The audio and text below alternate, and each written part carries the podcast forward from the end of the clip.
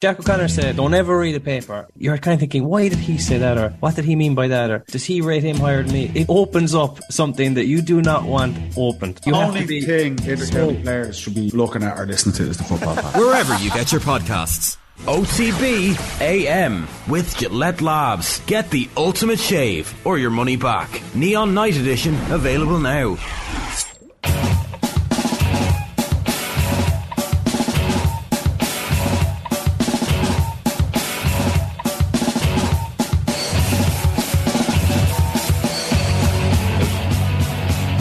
Right, a very good morning to you. Very welcome along. It is Tuesday morning here on OTBAM. It's uh, seven thirty, and we're here with you all the way through until ten. How was everybody's bank holiday weekend? Shane, Shane, Good morning. how are you? Good morning. Sorry, yeah, yeah. I know what you're going to say. Well, it was Christmas for you because it was the snooker, Yeah, yeah. but then it got ruined. It was a good and bad weekend for me. Ruined. Um, yeah, I was at the I was at the Monaghan Derry match, you know, man. Saturday afternoon. The game wasn't televised. Stick in your performance rankings, what? I know. Thankfully, enough happened for us to be able to avoid it. Um, but it would have been Derry in the green, I think. Oh, Rather than Monaghan absolutely, in the the Green. Derry are genuine All Ireland contenders, and we need to um, need to bump them up the power rankings. But the, the, way, the way it worked, ironically, and the drawing of is this morning, I think, for the for the provincial round robin. Whatever, Noon, I think. Noon, okay, whatever, Yeah. whatever we're calling that, and whatever. Uh, like Monaghan, in my estimations, were better losing that game against Derry than beating Derry and losing an Ulster final against Armagh. Because of the short turnaround. Y- Well, that and also they stay third seeds, um, and because they're third seeds, Monaghan, they avoid Tyrone, Mayo, and Roscommon. So they can't possibly be drawn in a group with either of those three. Whereas if they were a second seed, a could la have lose the Ulster final, Okay. they could have had been in a been in a group with any of those, as well as a Dublin or a Kerry. So Now they also have a chance of getting Louth and Sligo yeah, exactly. I actually, I, th- I, I think and for a lot of Clare. teams, They yeah, fancy the chance against Clare. Clare would fancy the chance against them. yeah, exactly. One of those games, uh, but home away and neutral. I also think the draw probably shouldn't have been now. It should have waited until all of the pairs were decided, and and there was a little bit of jeopardy in it. I think Lee Keegan was making that point at the weekend as well. I don't really understand that. What's the point? So essentially, and, and, and I'm just going to bring up the point here in front of me because I know a lot of people were kind of making this uh, idea. So the draw takes place today, but because it's before the provincial finals, some of the provincial finals. So, Yeah. for example, if the Leinster runner-up gets a much easier draw than the Leinster winner, wouldn't it make sense for Dublin to, throw the game? throw the game against Louth, I essentially? Uh, because it would fi- they would favour probably you'd imagine a team like Dublin an e- easier route to Sam than a Leinster title. I don't think the. No, I'm, not saying they would, but I'm just saying that's definitely uh, uh, something worth considering. I don't. I. I. Is it at, at the final stage? You can't. No one's going to throw games, and I, I don't think Dublin are training for the Leinster Championship. I think they're training for the All Ireland Round Robin series. Yeah, I just think it's a bit strange, like knowing the knowing the pairings before before the, the provincial finals.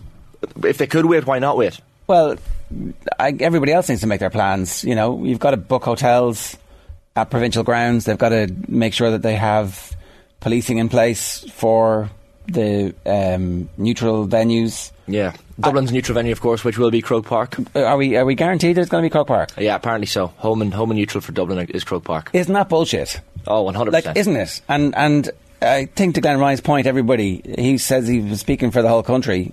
I think, in fairness, he probably was, but we've forgotten about this because it was the Super Eight. It's been so long since the Super Eights, where um, who was it? It was uh, Declan Bonner came out and was like, "This is ridiculous." Yeah, They get two games at Croke Park. that was 2018. I think. I think five years they've had to address this. No interest in fixing this. no, no. Ciarán Whelan even acknowledged that on RTE over the weekend. Hmm. They actually played Glenn Ryan's interview, went straight to Ciarán. What you think? It's like, yeah, can't argue with that. fair enough. It is. A, it's a big problem. Like, Yeah, but at Glenn Ryan's part was more so even the decisions, not just like not just the fact that the dressing room is probably favoured for the Dubs and they get all the. Well, it's a home treatment. game. It's a home game. The the whole the whole thing about home advantage is that there is a distinct advantage to playing at home. That is like in all sports, and is codified, and we all know what it is. And it's it's sleeping in your own bed. It's uh, the decisions that the referee gets because you have a bigger crowd. It's familiarity with the ins and outs. It's the home dressing room. It's like a million different things, but it all adds up to about a two and a half, three point swing in all sports ever in the history of the game. Mm. And so it should have been a neutral venue. It, should, it would easily have been uh, like if, I, I. I don't really understand why the Dubs aren't pushing for this in a way. Like it, it would be in their, it would be to their advantage to be seen to be whiter than white on this. Because then everybody equates this with the funding argument, and I personally think they're, they're different arguments, and it, we should be having them all separately. Um, but I don't know. I think that like if if that if it is actually confirmed that Dublin are going to have two games at home in the round robin series, then that's bullshit. Mm. And that seems to be the suggestion. There's no there's no talk that the that the neutral game is going to be anywhere Well, I other I, than Croke Park. I think that there's a, there is an opportunity for them to fix that Yeah. Un until it, it's all written down and it comes out. And that topic could, possibly should even be in the Jet Labs performance rankings, but it's not. These feel like they're getting increasingly competitive with each passing week. The three of us were tied by our own crowd. Osher Snooker should be in as well. But I Where, mean, where are Spurs? Yeah. How will Spurs? Uh, Waterford, Davies Waterford, last minute omission. But people will see, I'm sure, when they see our final five choices. Very hard to argue. Yeah. Before we get to that, here's what's coming up between now and 10 o'clock this morning. Performance rankings are imminent. James Tracy's going to join us in studio to reflect on an absolutely amazing game against Toulouse on, it feels like it was months ago, but it was only Saturday. Uh, Vinny Perth at 20 past 8. Uh, Fergal O'Brien at 8.50. Sarah Donovan talking about the hurling. And we've got the Sunday pay-per-view at half nine. We'll do football properly on the show tomorrow. There was a lot to uh, get our teeth stuck into. Yeah, we will. Anthony Moyles will be on. There you go. Need the power rankings though. Need to, need to fix some things in the power Let's rankings. Let's do it tomorrow, actually. Here, for time for the Gillette Labs performance rankings. You know, that wasn't an All Ireland winning performance. Probably should have won the game based on their second half performance. Is it a step too far to say it was the performance so far of the World Cup? Maybe not. OTBAM's performance rankings with Gillette. I'm, I'm, I'm scratching my head. That performances was just lacked that intensity. Boom. We're starting the red lads, and uh, a story that, that started to break overnight. I think we're starting with the women's rugby, and unfortunately for the women's rugby team and the Six Nations campaign, which is now finished, um, they've appeared quite consistently in the red for us. And uh, the, the breaking news overnight, and it's a story that's been covered in the Irish Independent uh, this morning from Brendan Fanning and Rory O'Connor, is that the Irish women's head coach Greg McWilliams is to step down from the job with immediate effect. We understand it's going to happen uh, very soon indeed. Um, so they lost to Scotland, of course, the weekend in their final game. It was the wooden spoon decider, and the wooden spoon it is for Ireland and for Greg McWilliams. Uh, a worst ever concession of points as well in this campaign, a minus 167. It also means Ireland are going to be in tier three of the new international women's 15 competition, which starts in the autumn. So I think it's fair to say, lads, it's been a fairly hashtag grim campaign. Yeah, first po- spoon since 2004 as well. And in the futures with John McKee, Niamh Briggs, and Denis Fogarty are still all for grabs too, um, McWilliams' coaching staff. But that's been an unmitigated disaster, really, from start to finish. Like, there wasn't high hopes going into this tournament. We previewed it. We weren't feeling too confident. Uh, but, you know, like to be nilled by England, I know England are a fantastic side, way, way ahead, but it was just so demoralising and then to be unchanged against Scotland and actually doing well against them. Like, we were 3 0 up. It was the first time we had, the only time we had led all tournament long. We looks like we were going into the break 3 0 ahead, like into the red in the first half injury time. Scotland go over. Uh, and then Nicola Fryday scores a well worth try in the second half. We're level at 10 all after 55 minutes. This is very Promising. 25 minutes ago we could actually win this, but then Scotland just accelerated beyond us very, very quickly, retook the lead. And, um, you know, like there was kind of individual brilliance too at stages by Scotland, which we just don't have, like, and you, you look, it's, it's very clearly unfair and unrealistic to compare the men's and women's game in the moment in the country, but we are literally on the complete opposite end of the scale. And like it was 2013, you won the Grand Slam. How can we get back there? Maybe this is the first step to it with the news that's breaking this morning. So when you say expectations weren't that high, I remember we previewed the Women's Six Nations the day or two before it began, and the expectation from Greg McWilliams and the coaching team was high. They were Naturally, like, yeah. we want to finish third. In fact, we feel like we can definitely finish third behind Scot- um, England and France, of course, who are on another level, uh, not least with funding. But um, that, like, so clearly they felt even before the tournament started that they were further along on the road than than they were. Now we, we know that a lot of the players from the sevens weren't there, and there was a lot of inexperience, relative inexperience, and lack of caps in that Irish squad compared to some of the other teams. But still, the coaching team and the team itself felt like third was realistic. But clearly, when you look at the games that they've played over the last number of weeks, third was a pipe dream. I understand why the coaching staff would, and the players would, of course. Like you're going to expect the best from yourself, and you want to overachieve if anything. But like we weren't too excited about it going into it ourselves. Like looking ahead from the outside. But I, I don't know. I, I don't know about you. But I didn't expect it to be this bad. Yeah, it's uh, it's an indictment of the IRFU. We've made this point from the very start, and uh, there's always a backlash in the comments from people like, "Oh, you got to blame the players for this," but actually, you don't. Uh, at this point, this rests squarely at the door of the chief executive of the IRFU. Kevin Potts, who's been with the RFU for a long period of time, and so you know uh, has has responsibility for this. So too does David Nucifora, who's in charge of rugby, and the fact that they they're pointing to new appointments over the last twelve months to try and rectify this, like they've both been in situ for a long period of time in in the IRFU, and except that Kevin Potts is newly appointed to the chief executive role, but he has been within the organisation for a long time, so you know, where's their track record that shows us that they're actually going to be able to fix this? Where's the evidence that their concerns about the women's game are showing results? Um, so, uh, you know, you, they'll have to come out and speak publicly mm. and show leadership on this because it, you take this with the with the letter that was published, you take this with uh, all of the stuff over the last couple of years, and it's been clear that there have been warnings from within and without the women's game that all was not well. And what happens is that you end up with these results. Like, they put all their eggs in the basket of qualifying for the Olympics for the sevens team, and they're still not qualified. You know, if they were already qualified, maybe the sevens players would have played for the 15s and the team would have been much better and we could have had a, a better result. But uh, that hasn't happened. And so there's a possibility we don't end up in the Olympics and we don't end up with a 15s team. And you've tried to serve all the masters and ended up falling in the middle of it and going, oh my God, what, what is this ruin that we have at the moment? Like, if you're a young, talented athlete and you're looking at the various sports that you can play, why would you pick rugby at the moment?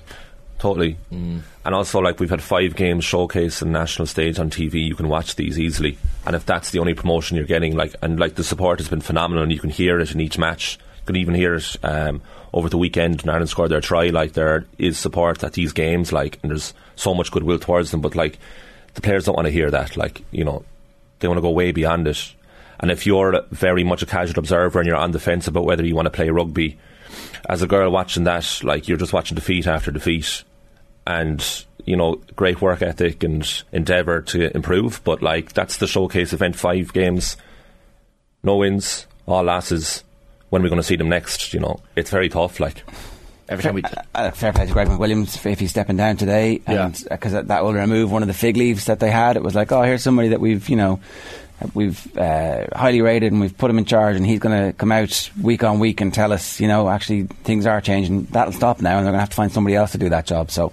What else is in the Reds for us this morning? Yeah, we'll move on to uh, Nottingham Forest and Leeds. I know there are plenty of fans in Ireland of both of those uh, clubs steeped in history, but uh, is there time in the Premier League history because both of them had very poor weekends and deservedly, I think, in the red. Uh, will they be in the red at the start at the end of the season? We'll we'll find it over the next few weeks. But uh, Forest started with uh, a two-one defeat at Brentford. That's cruel. Saturday. Cruel. It, it's very cruel for Forest. But you look at the Southampton game they have at home next, and you're like, well, three points maybe. Chelsea after that as well, three points. no offence to Chelsea. Um, late winner as well. Uh, in that game for uh, for Brentford from Josh Dasilva. Um, Steve Cooper had his had his qualms and concerns and issues in terms of VAR for that goal, and uh, was there a player offside who was in, in the goalkeeper's eye line? Um, he wasn't complaining too too badly about it, but uh, they had four points from their previous two games, uh, and that would have been acceptable for Forest given how, how badly they've been doing. Um, so, you look if you look at them, they're in the relegation zone. They're on 30 points. So that then we're basically saying are gone. Mm-hmm. So 24 points on the bottom. Everton on 29 points. That's after their two-all draw with Leicester last night. Yeah. Uh, and Forest on goal difference. Um, just in the relegation spots ahead of Leeds and Leicester. It's heating up. You look at Forest, like uh, Shane, 81 minutes on the clock there on Saturday. Away to Brentford, 1 0 up having just beaten Brighton midweek. Great, that's great, good. great result. Everything's flying. Everything's coming up Milhouse for Forest. They would have been safe. Ivan Toney's equaliser and the the Josh Dasilva goal in the 94th minute, Shane, like it squeezes underneath Keylor Navas. We actually have an image of that as well of Navas. Like he's just so forlorn and devastated. There he is. For people who can't see, he's just watching the ball in the net, mm. and that could be the everlasting image of this season for Nottingham Forest that they could go down. I personally would love to see Forest stay up. Like, I think they're good crack. I like their crest. I like their jersey. Good enough I like reason, their ground. I like I like a lot of their players, and I think Steve Cooper's a great manager at that level. So I hope they do stay up, but that was heartbreaking. And as soon as that result went in, Shane, I was thinking they got to be in the red for the performance rankings just because it's been a disaster in the sense that two days later, no matter what happened last night between Leicester and Everton, they were going to wake up Tuesday morning in the relegation zone, and here they are. But like we've said it several times now the last few days, this is an ever so exciting relegation battle, isn't it? Without Southampton, but all the way up to probably 15th West Ham. Very, very engaging. Potentially, like, it, like it, it's going to go down to the last game of the season, regardless. You'd imagine with four games left now for all of them, um, and the points the way they are, and the score difference, the score difference the way it, the way it is. Uh, uh, Steve Cooper was making the point. This is what's what's crucial here. A goal or a decision is going to hinge and decide who, who who goes up and down. He says after the match about that that winning goal for Brentford, we really need to know how they've made the call and the image they have made it from. I hope at this stage of the game and the season that they didn't make a call based on an assumption. But the guys are fuming over it. The guys being the players, the subs and the staff could see it fairly live, and we thought it was going to be the opposite decision. Um, so little moments like that, you don't you don't want officials' decisions and VAR calls and images that they use to decide who goes Well, they obviously will. we, we, I that, that's the lesson of the season that they obviously will end up costing somebody a place in the Premier League. Forest play Southampton next. Mm-hmm. If Southampton were to win that, uh, suddenly then it would still all be to play for at the last day of the season. Southampton's fixtures aren't a complete disaster if they were to suddenly find a run from somewhere. It's Forest, Fulham, Brighton, and then on the last day of the season, Liverpool, who may or may not have something to play for.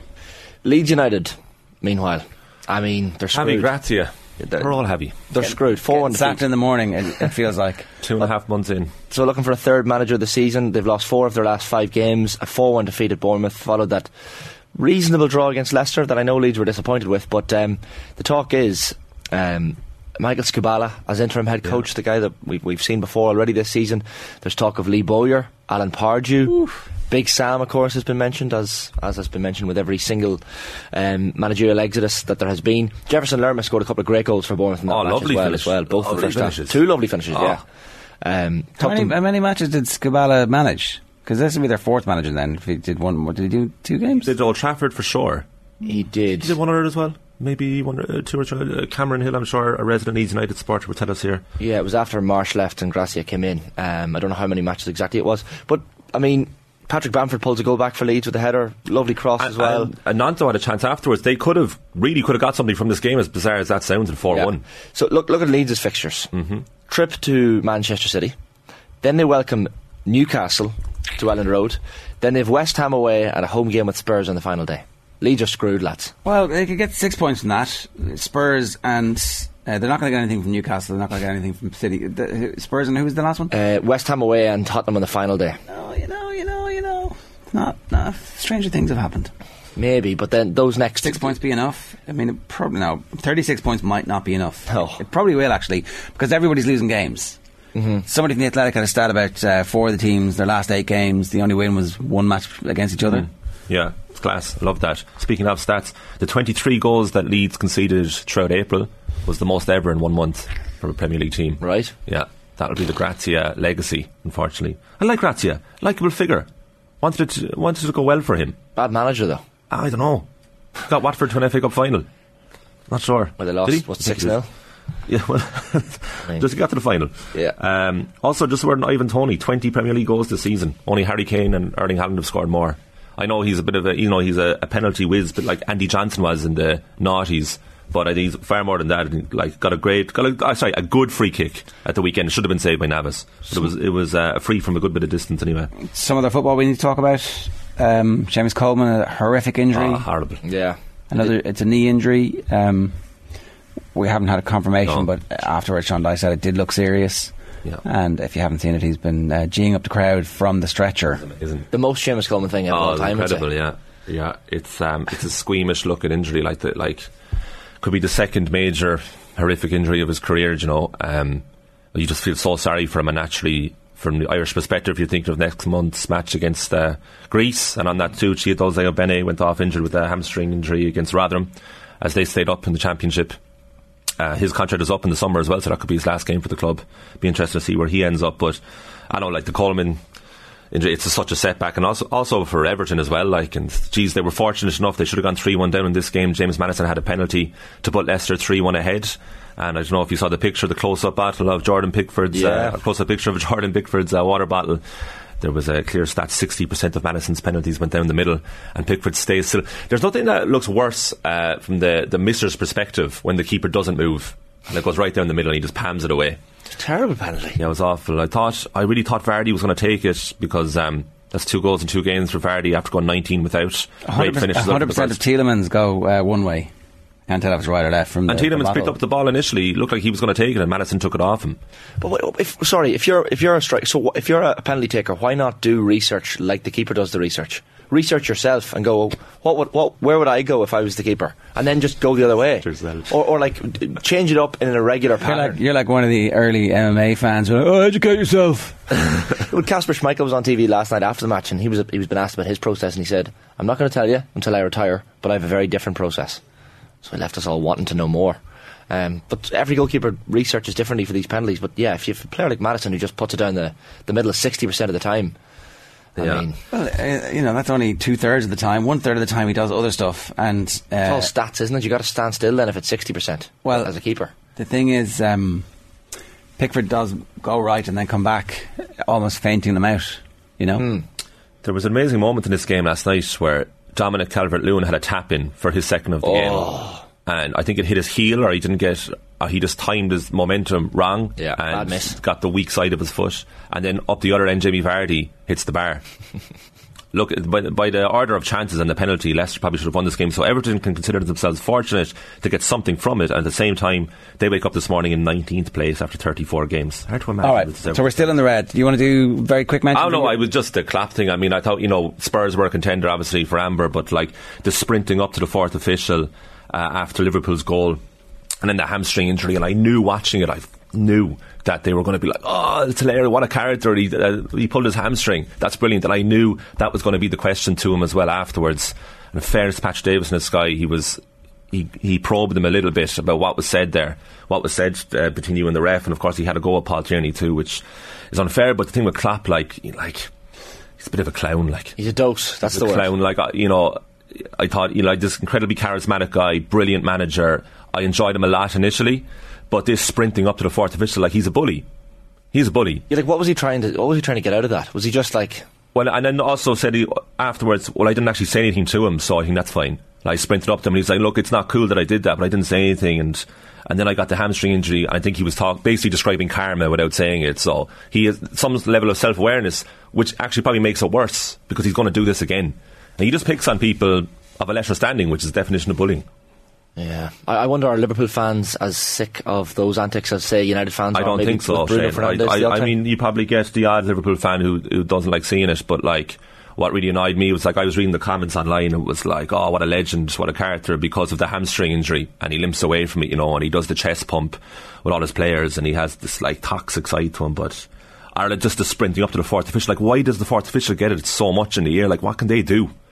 Do you know people pick their like uh, three sports people or five sports people dead or alive they'd love to have dinner with? He makes my list of people I'd absolutely not want to have dinner with. I, I, he's, I'd say he's brilliant. I'd say you get loads of insight from him. I'd say in a, in a relaxed, I'd say in a relaxed environment, he's brilliant company. Like there's so much to him. He, he's an amazing manager. Like the way he can consistently, year after year, motivate the same set of players or a new set of players. He's won everything you can at Liverpool. He's been an absolute legend at the club. But I hate this side of him. Yeah, Hate it, like, W- and he'll was do it again. Was he potentially taking away some of the uh, negativity from the team because they won the game four three, having been three 0 up against the flakiest Spurs side in the history of flaky Spurs sides? Did it like was there analysis done? I didn't see the aftermath of the game. Yeah. Was there analysis done of their own collapse? Another collapse from Liverpool in a game? I think Was there? Spurs are so bad that the focus was entirely shifted to them. Yeah, I think so. I think that. I think if you're asking what the analysis was like, Then I think it was back. that. Yeah, then they I came think back. it was. You know what I mean? So like, and now suddenly it Pep's. It's not Pep's. It's Klopp's hamstring as opposed to what Yeah. happened to your team at three 0 that Well, they couldn't the- control the game. That's really annoying thing about modern football too. We're all guilty of it. Is like incidents are analysed more than the football itself. So skips, the skip and Jota incident was probably the most talked about after Went over to the fourth official. So then third or fourth in the running order is Liverpool throwing away a 3 0 lead. And they had never done that at Anfield before where they went 3 0 up and drew a game. So Jota, of course, changed that at the end. So it was all about the mistakes and Lucas Moura's mistake at the end.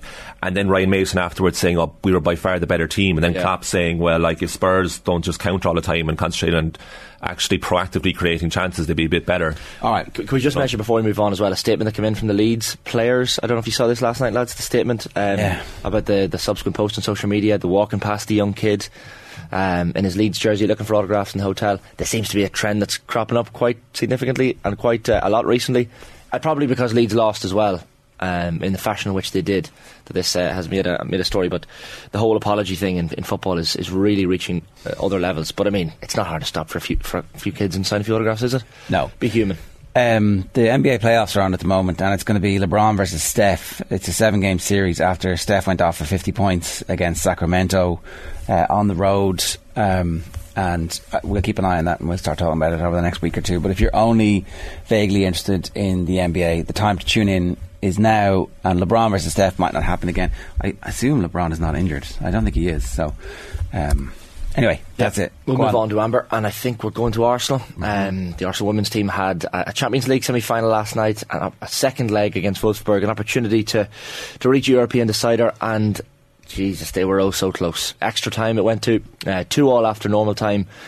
Jonas Eidevall speaking after the game about the immense pride because uh, it was a very, very late winner for Wolfsburg. You're thinking this is this is heading to penalties, um, but a, a very late winner um, for Pauline Bremer to crush Arsenal 5 4 in aggregate. Crushed them as in their hearts and their resolve and their uh, ambitions of winning in Europe this year because they were so, so close. Um, and they showed some serious battle to, to come back from 2 0 down in the uh, the away leg last week to get back to 2 2 and bring something back to London. A, a record crowd for a domestic women's game um, in England as well, over 60,000 were at the Emirates sold out for that match last night as well.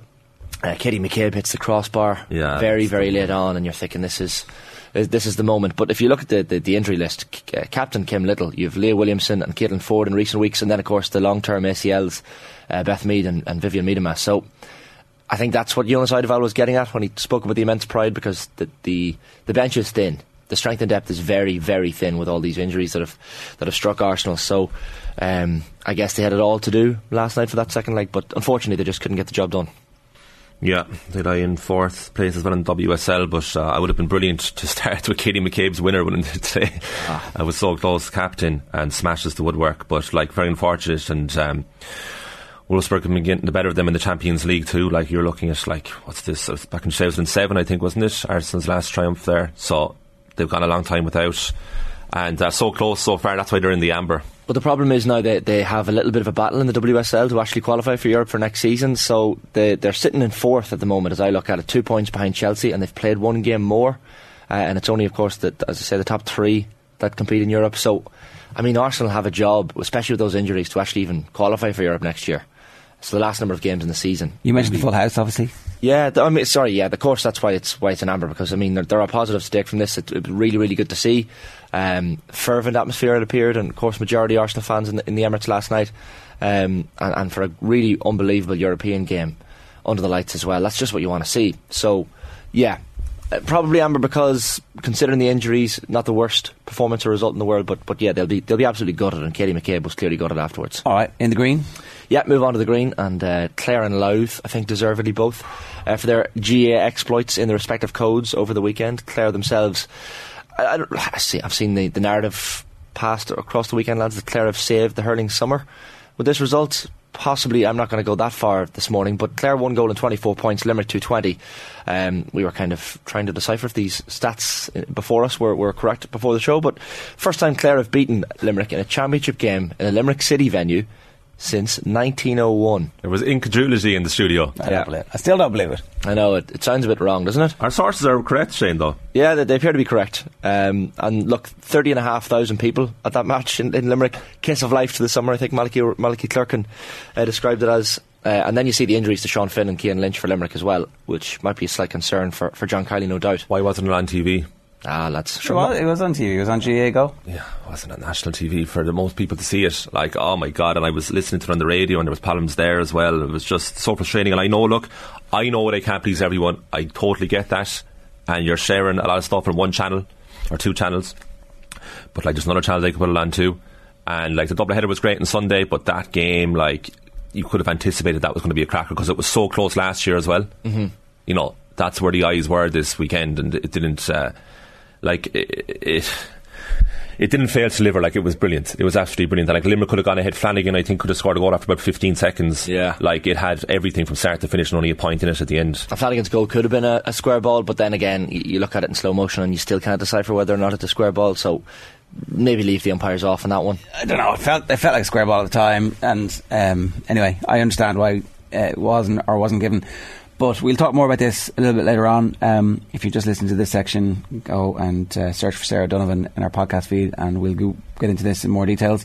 Mm-hmm. Uh, Louth, obviously, we could have done plenty more on them as well. We will do more. I, I suspect they're surging up the power rankings.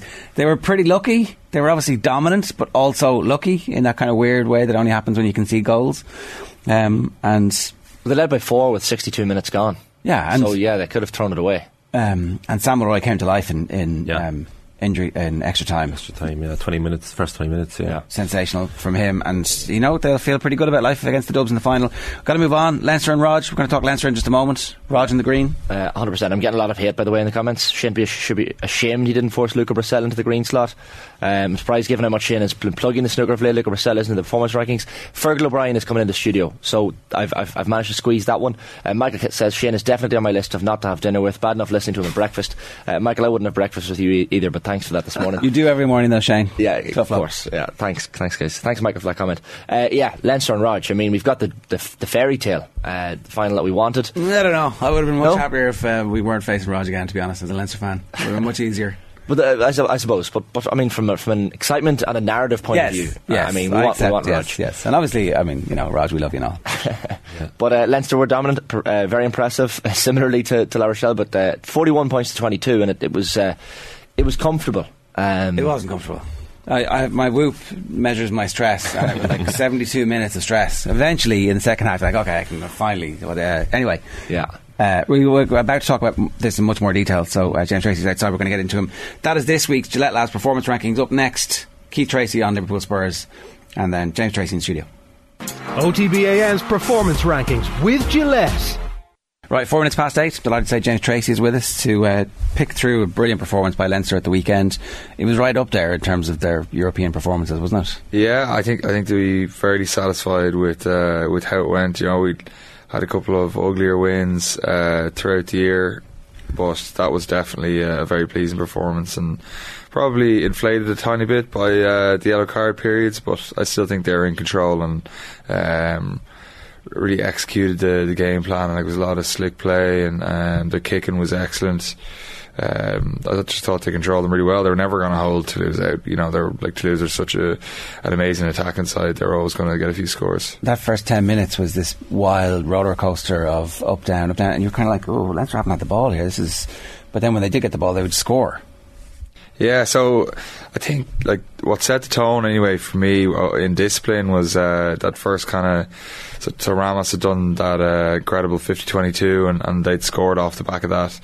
And uh, uh, you know straight away off the kickoff um, Leinster turn over the ball and, and uh, they give away like a seatbelt tackle on Ringrose and it was just think like every time they'd have a good moment, they'd follow it with two bad moments, and it was just that was kind of their downfall. Uh, I feel like they're kind of getting in, in the way of themselves, just in that respect. I think it's such a pleasure to watching Dupont uh, at nine, uh, but you know, but he's so dangerous and, and just so abrasive. You know, you uh, as I, if you could just see, you know, that you're kind of following around like herding sheep because like it's just you, you don't want to get like you don't want to break the chain in the line because once he takes on one person and you miss him, he's gone. Yeah. uh, he's incredible. Like uh, beating three or four of the world's best tacklers, you know, in the space of five yards. Oh my God, this is. But then he would run into traffic, and uh, uh, like, uh, was that a function of them moving him out of nine as much as anything? Because during the game, Andy Dunn was like, they've made four positional switches here to accommodate the injury that they've had, which doesn't really make that much sense. And then afterwards, Leo Cullen was like, well, we've actually seen him play a 10 recently, and we had planned for that. So they'd obviously done their homework and they knew that this was a possibility. But it doesn't make sense, does it? So the reason why they did it is they went for six two split on, on the bench. So you're losing one of your kind of utility backs, and you're you're basically banking that you're gonna like beat the other pack ups. You're you're stacking your, your bench with forwards, and you're just trying to go after after their, their pack, whether it be scrum, line out, breakdown, everything. So you're telling the guys you're starting, you empty the tank because we we nearly have a a, full pack ready to come on. But the downside to that is you get one injury in the backs and you have everyone playing out of position and you're just Yeah. around. Now Dupont is a you could put him anywhere and he'd be good, he'd be very good. But he's he's the best nine in the world, so you want him playing nine. Yeah. and that's probably the frustrating part for Toulouse. But that's the tactical side of the game where sometimes. You know, you, you you push the chips in and it doesn't go your way, Yeah. and that was kind of it. as a as a player on Leinster, right? When you see the change happening and you're looking around, going, they're going to be getting Dupont on the ball maybe thirty five percent less than he would be if he was at every breakdown. Yeah. I'm delighted about that, right? Oh, uh, you know, if, if you're defending around the breakdown, happy days. He's at out half. You know, you've a lot more people around you. You can line him up from a bit. Yeah, exactly. Yeah, it's it's not as one on one. Well, it's the ball's quick, and you know you're you're either like folding around the ruck or uh, you're you're getting back after a line break. He's see, like he he's looking for your body language on what you're looking at, where you're standing, how you're standing, Yeah. and you don't have time to fix it. While when the ball's in the air from one pass, all of a sudden you've more read time and you've more people around you to help you.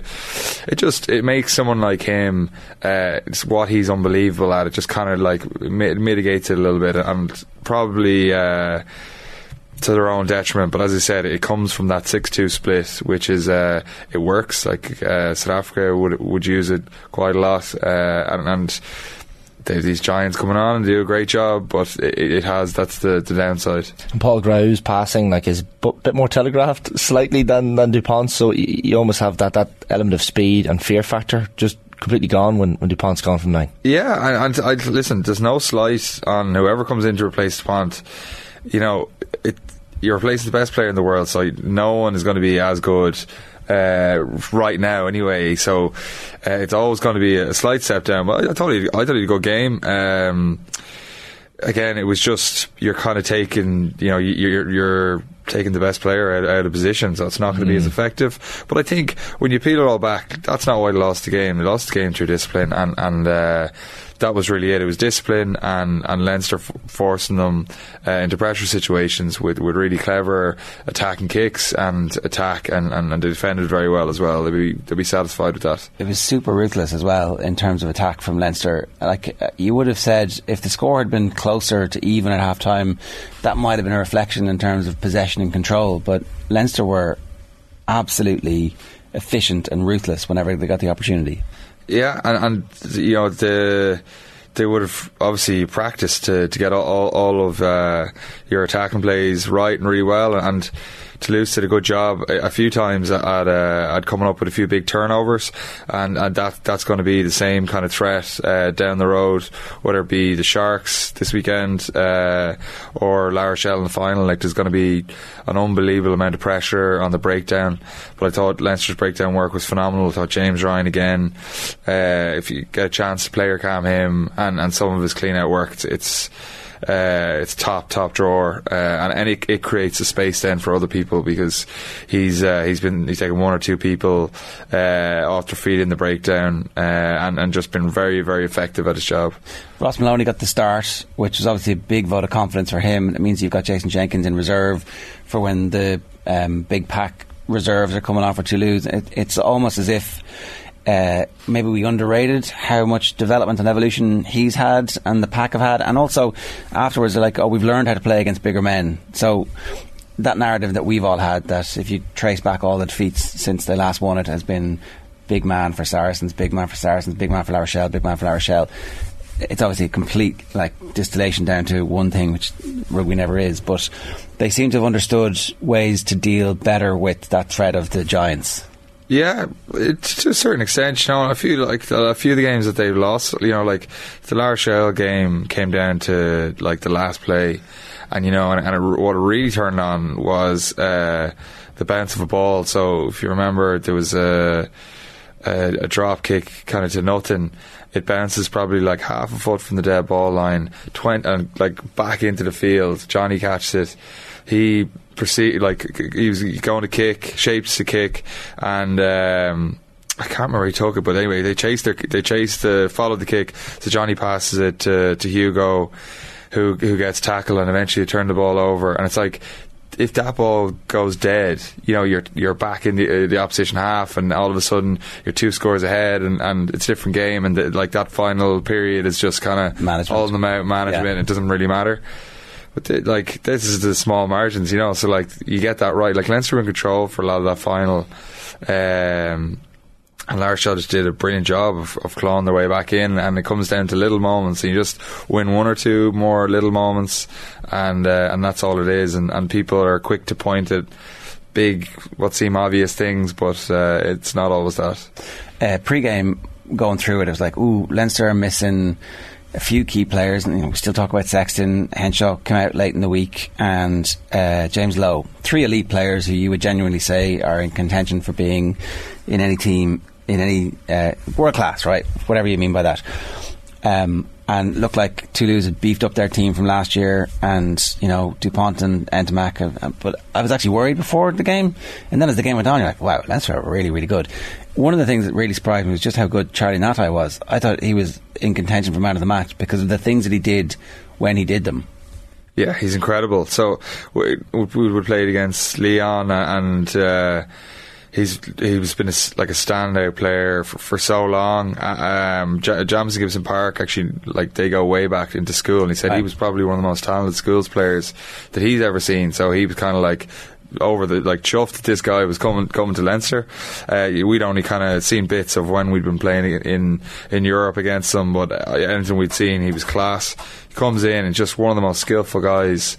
Um, and and he's he's an unbelievable like step and jinkiness to him, but he's quite a solid man. Oh yeah, um, huge yeah. tackles. Oh, and incredible like de- like you know the the the offload he gave to um, to Rob Russell in the corner uh, in in the RDS was like he's getting dragged and touched by like two people and just like flicks it up under. It was just he has these like little touches of skill that are incredible. And I think his 50-22 was a huge turning point. He had a huge poach even at, at one point in the first half. That was another big turning point in the game and he'll bring a real coolness and calmness uh, to, to that back line as well as having the, those class kind of touches. And he hadn't played since January. That's the nearly more impressive thing. Yeah. Like he comes straight back in, you almost forget about Robbie Henshaw. I, I think, well, we definitely don't forget about Robbie No, but the, the thing is, when, when you're experienced like him, you can, it's easier to kind of step back in. Uh, you don't have that, that's, those same nerves and, and everything like that. He, I wouldn't have been worried at all about him slotting back in just because of his age profile, how uh, how experienced he is, how much of a leader he'd be in, in, in that group. Um, he would have been chomping on the bit playing those sorts of games. Like that's why he, he came to, to Leinster was to be involved in those sorts of days, especially against friends. You know, it's a lot of familiar um, scenarios to him. He would have known a lot of those players, played against them a lot, so he would have been happy out and leading the charge in, in the or, build up in the week. I don't know who, who got was it Gibson Park got the man of the match in the stadium possibly, Yeah. but like who who who stood out most of all for you? Like you had Dan Sheehan and James Ryan, brilliant as well. Ngatai we've mentioned. Like there, there was a number of options there you could have. Yeah, I, I thought the two second rows were, were unbelievable. I think like Ross Molony's been an unsung hero for so long. Um, James Ryan, we know is is incredible. He, he again, as I said, he, he was amazing. Um, but I thought I thought like it was a, a lot of pressure. Probably isn't a big narrative around it because he did well. But Ross Byrne, you know, if he'd had a bad game, the he would have been out with the pitchforks. Um, I thought he was phenomenal. He just steered the ship so well, so calm, um, so confident, and just that's the, the years of of performing and, and doing well when the spotlight was on everyone else is kind of coming to fruition now and And all uh, the games delighted him. played, like- yeah yeah and I think as well Conan at eight like reminding everyone why he's a Lions test starter and, and uh, you know I'd, I'd picked him at six um, still back that decision but uh, he he was brilliant, absolutely brilliant. I think like the balance that back row is, is looking good, wh- whatever way you want to play it. Um, but I'm delighted for him now that he, he's uh, he's back in form, and not just the tries, but he had a lot of very good involvements Yeah. around the field. Yeah.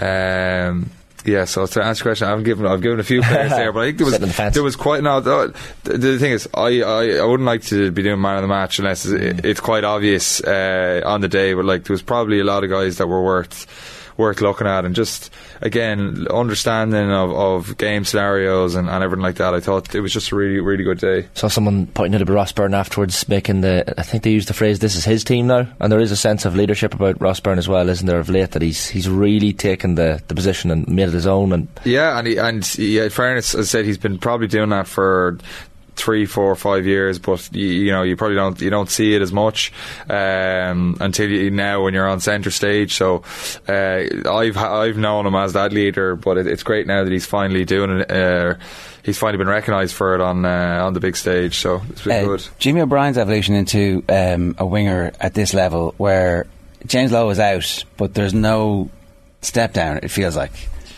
Yeah, again, diff- different type of player, I think. Uh, but yeah, he's. As I said, I didn't see Winger coming. Like I said, I, I could see him play in any position, but Winger, I did not see him uh, getting to this level at, and I'm just uh, like delighted for him. He's the most talented lad I saw go through Newbridge College in my time.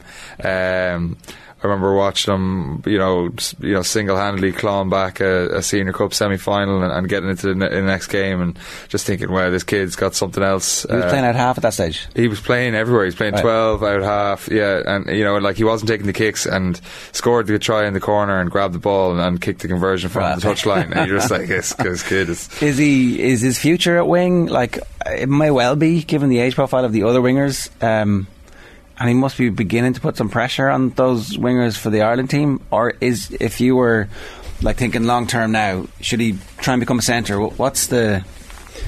Do you just take whatever you can get when you're getting into the Ireland team? I think I think he will he will take whatever he can get, but it'll be wing for right now. And then if an opportunity opens up somewhere else, he'll seamlessly slot in there. Um, you know, he's he's the benefit of being very good at a lot of positions. Um, he's now at a level where he could be actually be a winger. He could be whatever. A lot of utility. Don't want to say utility uh, for him, but he, because he can, he kind of falls into that bracket. But a lot of utilities are kind of like decent at everything. Yeah. At least he's at a level now where he could be a starting winger, no problem. He could Yeah. be a starting fullback, no problem. Definitely puts you in the conversation with the 23 on match day. Anyway. Yeah, oh, 100%. Yeah, he, he'd be like nailed down in my mind anyway. Uh, uh, right now, that's kind of his his jersey. If he's not starting, you know, like if he keeps this sort of form up, he could he could find his way on the field. Uh, a, a, a note here, uh, slightly different from Dennis Ryan. Ask James about the Porter non-yellow slash red card right in front of Barnes. Irish provinces get a lot of the rub of the green from the referees. Um, Toulouse fans not happy with the refereeing. Yeah, I feel like the. It's very frustrating when you're away, right? You you feel like everything does go against you, and the listen. The crowd, everything uh, like plays a, a different. Like you know the the old dodgy um, French TV staff, and like we don't show the replays for different. But I feel like that's like we, we that's our perspective because we're looking at it from that, and I'm I'm sure they feel the same looking the other way. Well, we didn't see a replay of it in the, in the stadium. So I, I actually But- saw it in, in real time. You know, and if it was in France, we would have been given out. So, like, yeah. I feel like that's the home advantage. I didn't feel like it was a yellow card. Definitely not a red card. Um, you know, it was probably it probably was a little bit late and maybe a penalty, a little bit silly, but uh, 100% wasn't a card. I didn't feel like. Um, like, like you look at the the bits of like the Toulouse ill discipline at times. Um, madness, madness. Like the, the flying headbutt, and like I saw some people talking about like. Yeah, oh, Van der Flier milks a bit.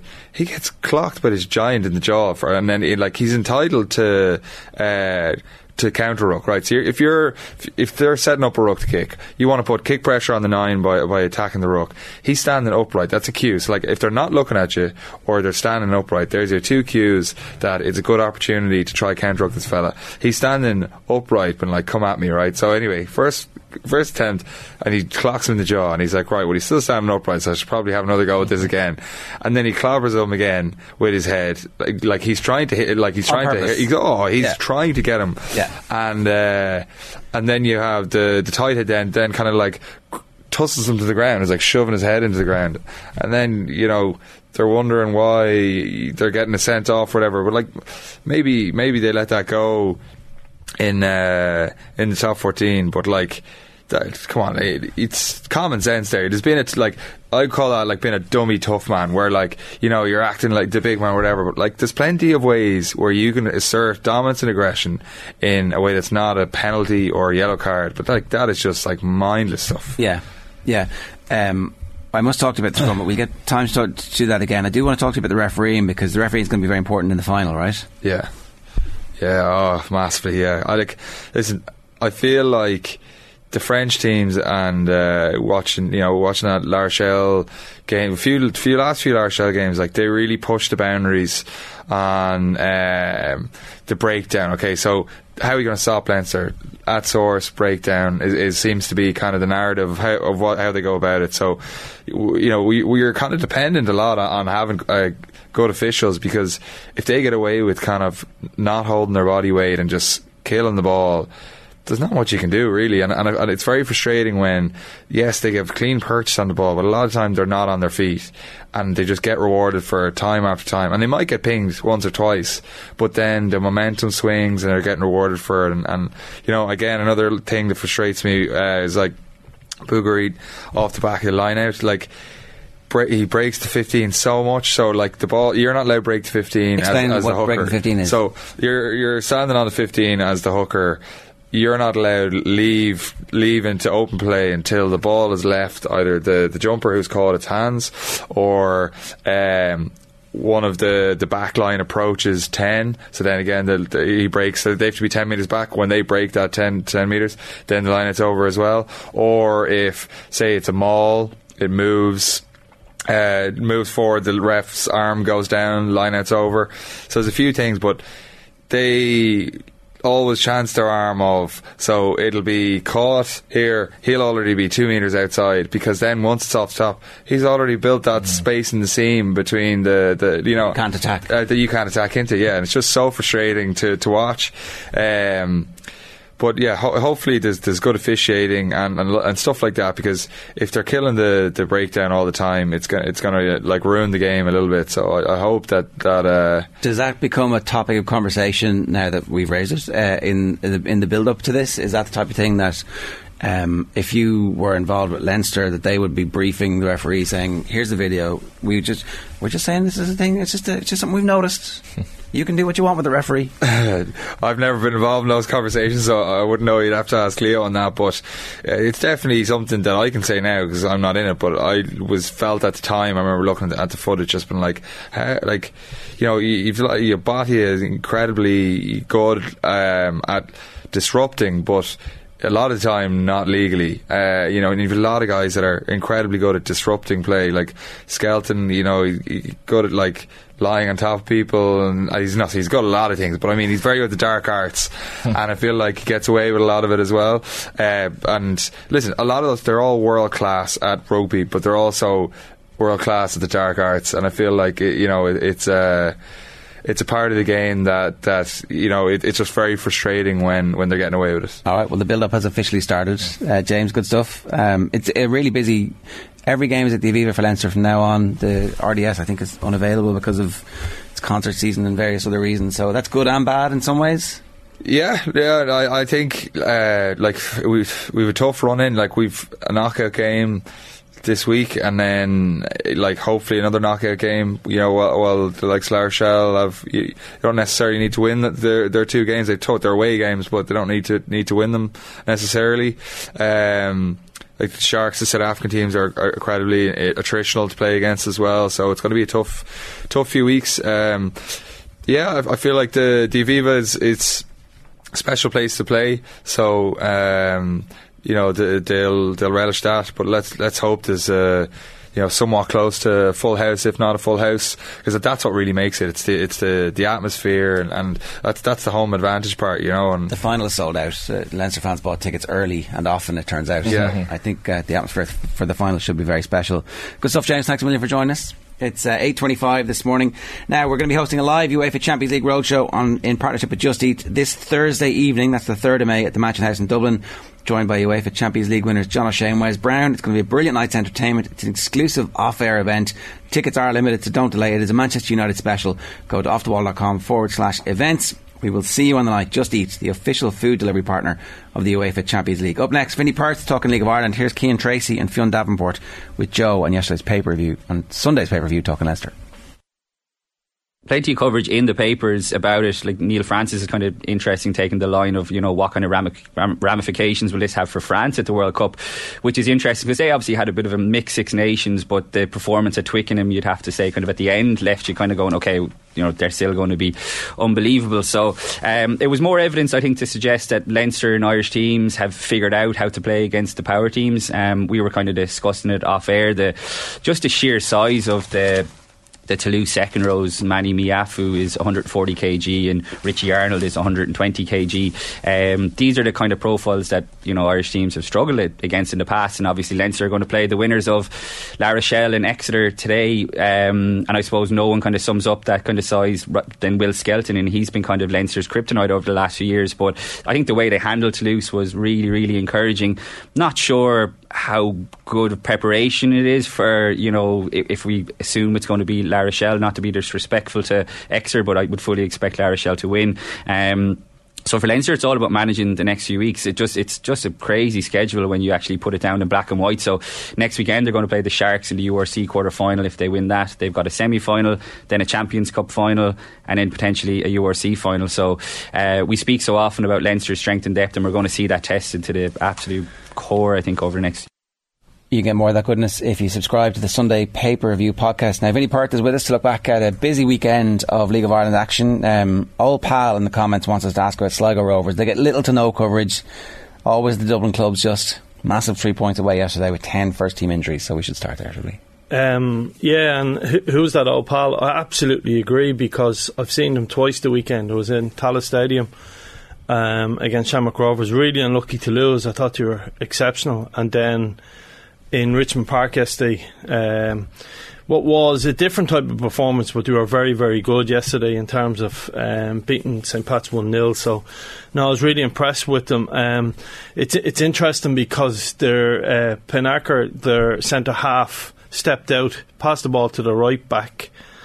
Uh, I'm going to struggle to pronounce his name now, but there you go. Uh, Bran Flack from Sweden, who crosses it to Max Mata from New Zealand, who scores. So it's interesting because um, where the league is at and all of these things come into uh, lots of discussion every year. Where's the standard, where it's not. But we definitely need an influence of players from outside of the league. And Sligo's recruitment has been exceptional. Um, Liverak, uh, someone said to me, if he was half a yard quicker, he'd be outstanding. But if he was half a yard quicker, he probably wouldn't be playing in our league, but he is an exceptional player in our league. Hartmann, who's out injured at the moment again, a German, um, has been brilliant for them. So Estonian is Lavrik. So there's players from all over the world playing for Sligo and, and many other teams, by the way, but in particular Sligo. And I think they've been exceptional, um, re- done really, really well. Uh, young manager there, um, John Russell, has done a great job for them, and they're right in the mix for European spots first clean sheet of the season as well. I think, it, and I think it's uh, someone said nine goals for Max Mata so far this season. So there are lots of positive things for Sligo to look at and to go forward. Like, what's the what's the ceiling for them this season? Um, I think it's European football. I think getting back into European football and you know, Sligo, they, they were dealt a really difficult hand this weekend. So, over the bank holiday weekend, they were sent up to Tallaght the way the fixtures fell, and then up to Richmond Park on bank holiday Monday. But uh, to come out um, with the way they did. They were really unlucky, as I said. They should have beat Shamrock or should have got something out of the Rovers game, and then to go up to Tallaght in it or up to Richmond Park in a different performance. Uh, but dug it out. Um, so I think European football is definitely there for them. Max Mata has led the line for them in those two games brilliantly, and um, albeit the fatigue, I think Pat's probably fatigued more than they did mm. in, in, as the game wore on yesterday. We said last week that these back-to-back games were going to be um, really interesting, just in terms of teams' various abilities. This is a, a slightly random tangent, but Carl Denny had a great piece in the Sunday Independent yesterday where he, he interviewed um, an athletics coach, an Irish athletics coach who's based out in the US, John Coughlin, who's training Olympic uh, gold medalists and uh, World Cup winners, but he has actually been involved in the League of Ireland in the past and with uh, Andy McEntee at Meath. And he says in Irish sports, it's strength and conditioning, and he, he would actually refer to it as conditioning and strength because the strength is less, far less relevant. And he talked about being able to make people faster. So when you bring up the right back, um, you know, it's just a, it's a technique issue, and that everybody can continue to work on their speed. Are we are we like because that's one of those things that doesn't require facilities, right? It doesn't Yeah. require a huge amount of investments. Well, you, you said it was a tangent, right? So to go, to go off on one real quickly, I went to watch Dublin and Derry, my first ever inter-county game live, uh, for that reason to see what what was what was in this, what could I get out of it, and I think in as a country in sport, I actually.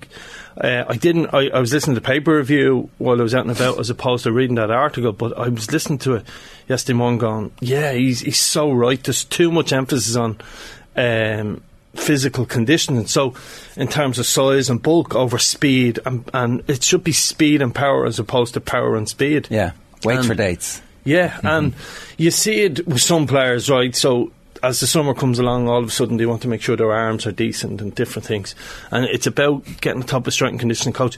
I remember one one um, um, we we played a European game, and I stood in the tunnel. And Dundalk were known as a really big, big team, and we played. Um, decide uh, it'll come back to me. Uh, but we stood in the tunnel. I remember speaking to Danny Miller, who's uh, head of medical or uh, physiotherapist at the Irish international team now, saying we're bigger than them. Okay, Karabakh.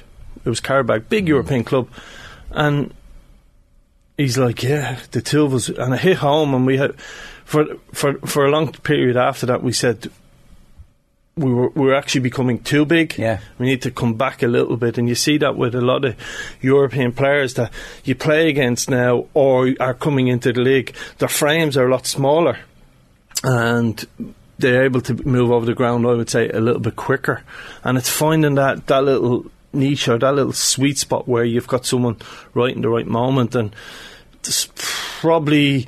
And, and going back to Gaelic, I would say to you, coming away from that, and this is right, so this will probably upset a lot of people, but I'm going to throw it out there.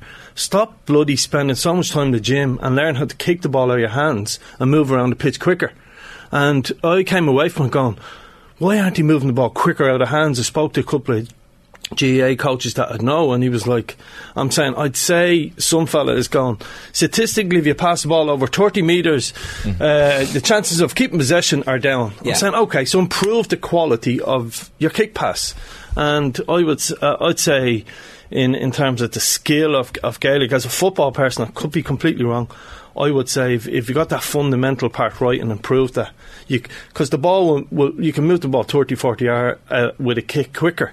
So it is a, it, it is definitely something that's um, should be in, uh, watched by all people coaching. You should go later in the summer when there's more high stakes involved. I think um, there might be better examples of, of teams who are more likely to be doing the thing that they want to do and revealing their full hand. Yeah, no, I felt, I felt to be fair, I felt uh, Dublin really impressed me as the game wore on against Derry. It was in the final in Mm. terms of they were willing to kick it into forwards who were making more movements, and yeah. they looked like they did more set plays, for want of a better word, than Derry at the time. But that's just a, that's just a, as I said, uh, uh, uh, an overview from someone who knows nothing Well, about the game. It turns out that Derry were um, uh, roping it up against a little bit that day because they were much better last weekend. But to go back to the point about um, the the fitness, uh, it's weekends like this where being properly conditioned really helps you. And you know, I don't think it's any coincidence that at the end of the weekend, uh, Shamrock Rovers are second. They've got Bohs up this week.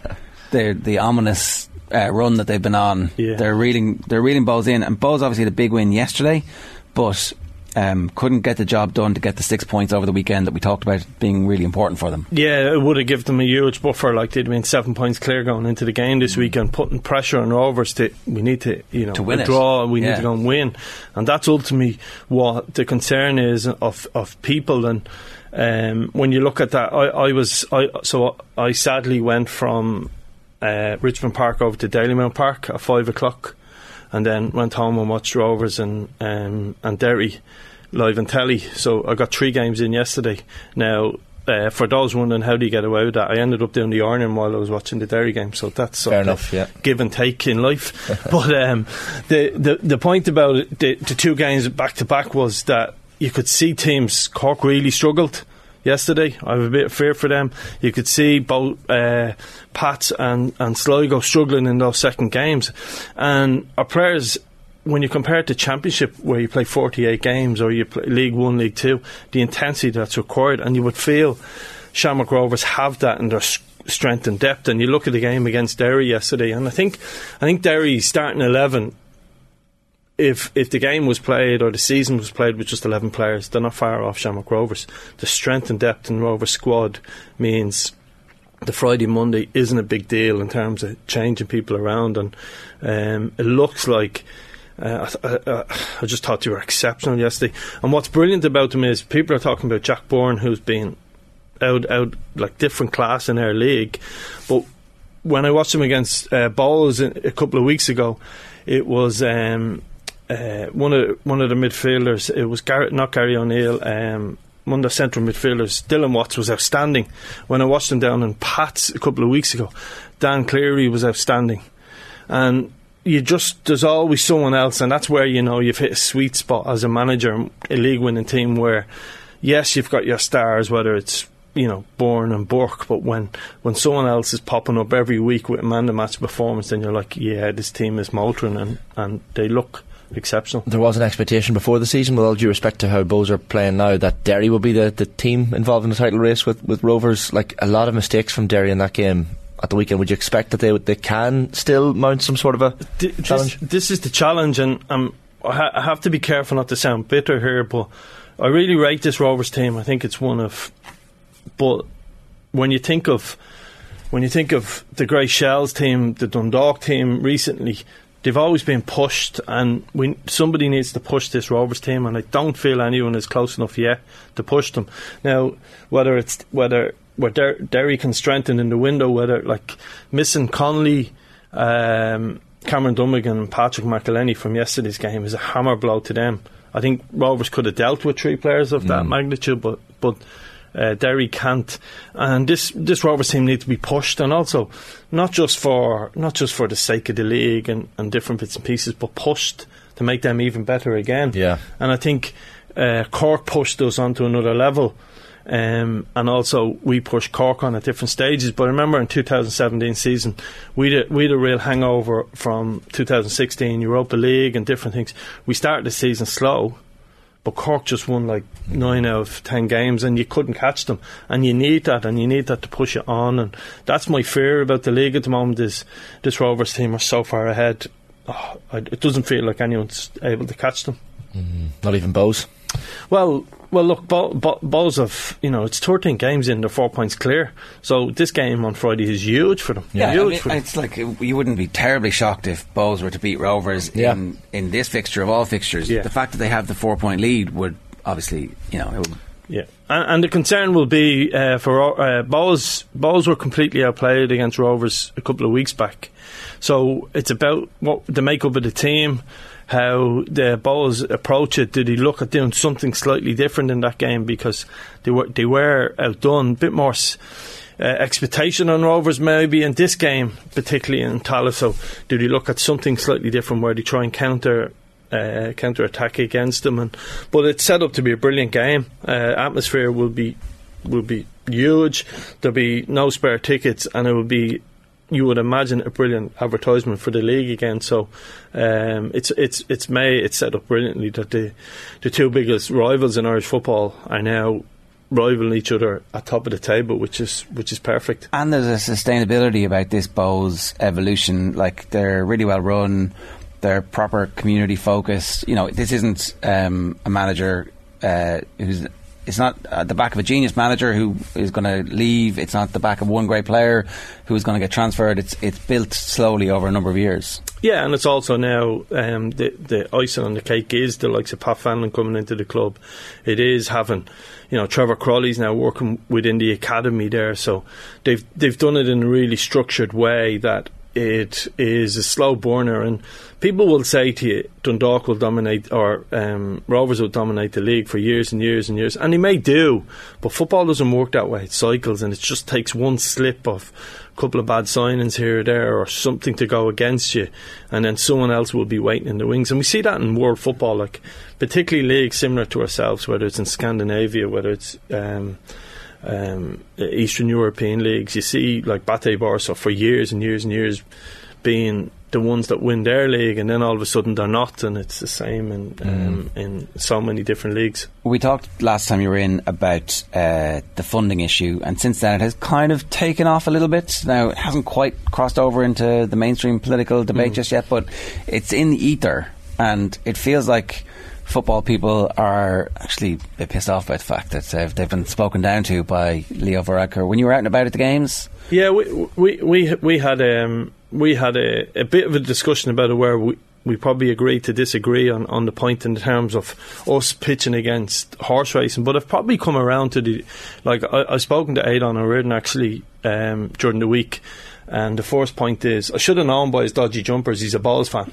Okay, so I, I said he was a Pats fan, but um, I've spoken to him and um, I'll probably meet him over next week or two because there is people now who are interested in it, and it's not just tokenism or um, like pe- people looking to meet someone like me for whatever reason, just to get a big bigger insight into how to to shape the argument. But um, I'll probably come around to the idea that um, it wasn't a bad thing that the you know the cage was rattled. Um, I was a little bit in fear that by doing that we would have got the response we got, and whether that was a good thing or a bad thing. But I think um, I think for the partici- participation numbers in Irish soccer, I think we've got to get more. And, and I think, like yesterday, yesterday in Richmond Park, the, the amount of uh, kids and families and different bits and pieces, and the weather was good, and I was like, we, we've got to give society something more. Football.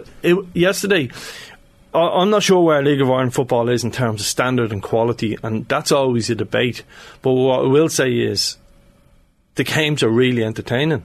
Like uh, Sligo and yesterday it was end to end. Both teams were really tired and they gave up chances. And like as a coach, you're looking at that going, should they be a bit fairer? Should they do this? Should they play this system? But actually, as a as a supporter, you're up and down off your seat. Yeah. There's people travelling all over the country from Sligo to go f- Friday up to Tallaght and then up to Inchicore. And there was a huge support from Sligo again yesterday. So people are interested in this. My instinct is that um, uh, the fear comes from a position where the league was told that it was the problem child by the organisation whose job it was to grow it. And so there's a, a natural hangover from that. And that hangover has to be chiselled off. And the only way to do that is to get everybody together. And maybe maybe the right thing to do is not to go and attack the other sports. Maybe the right thing to do is to, to build a coalition of willing people. And some, some of them will flare off and go, "Well, that's not fair over here. But if everybody actually Yeah. was to realise that they need each other, Yeah, there's a there's a revolution happening in in Irish soccer. Okay, now where that is, I'm not sure. Okay, it's it's it's bubbling and it's coming along nicely. Like going back to the to the fir- the first point about Sligo, when you go to their ground, so people in Dublin don't look outside of Dublin sometimes. When you go to Sligo's ground, community built.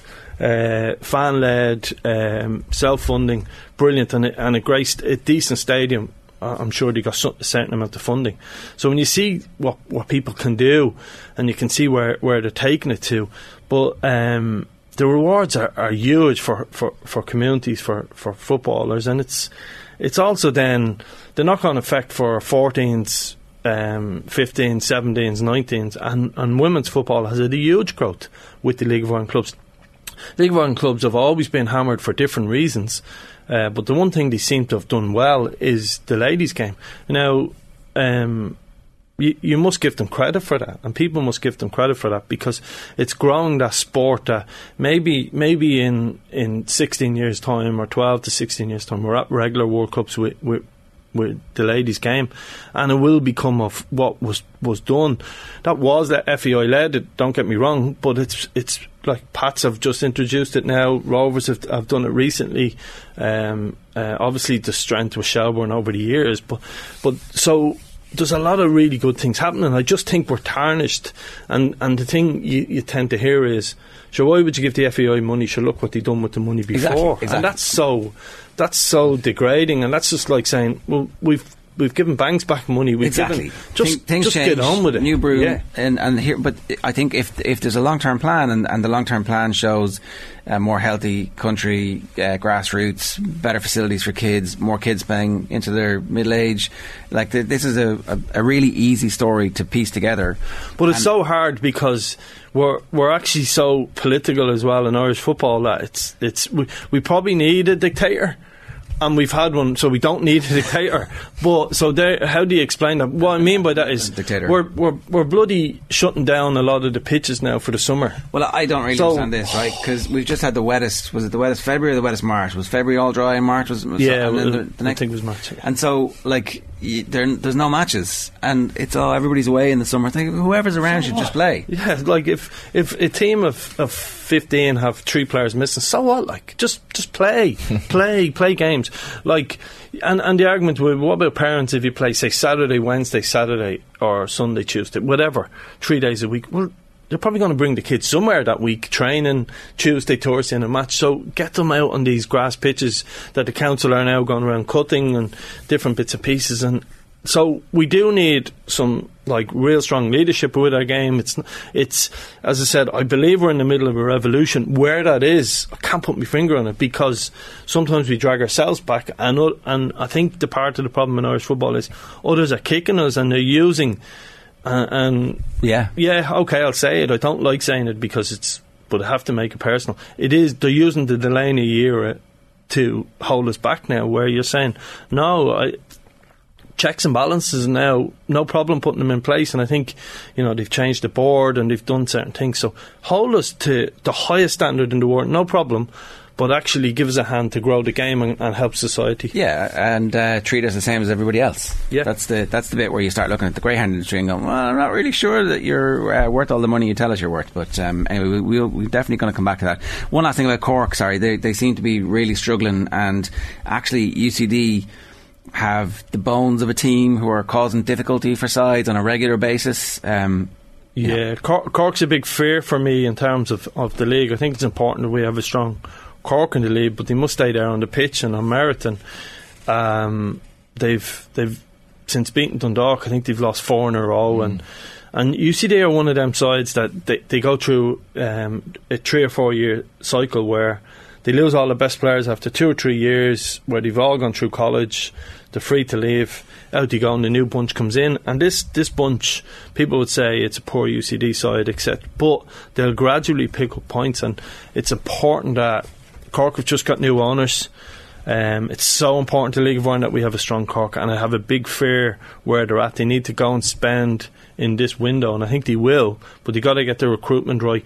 Watch them against Bohs, and albeit the man sent off, so the game went against them.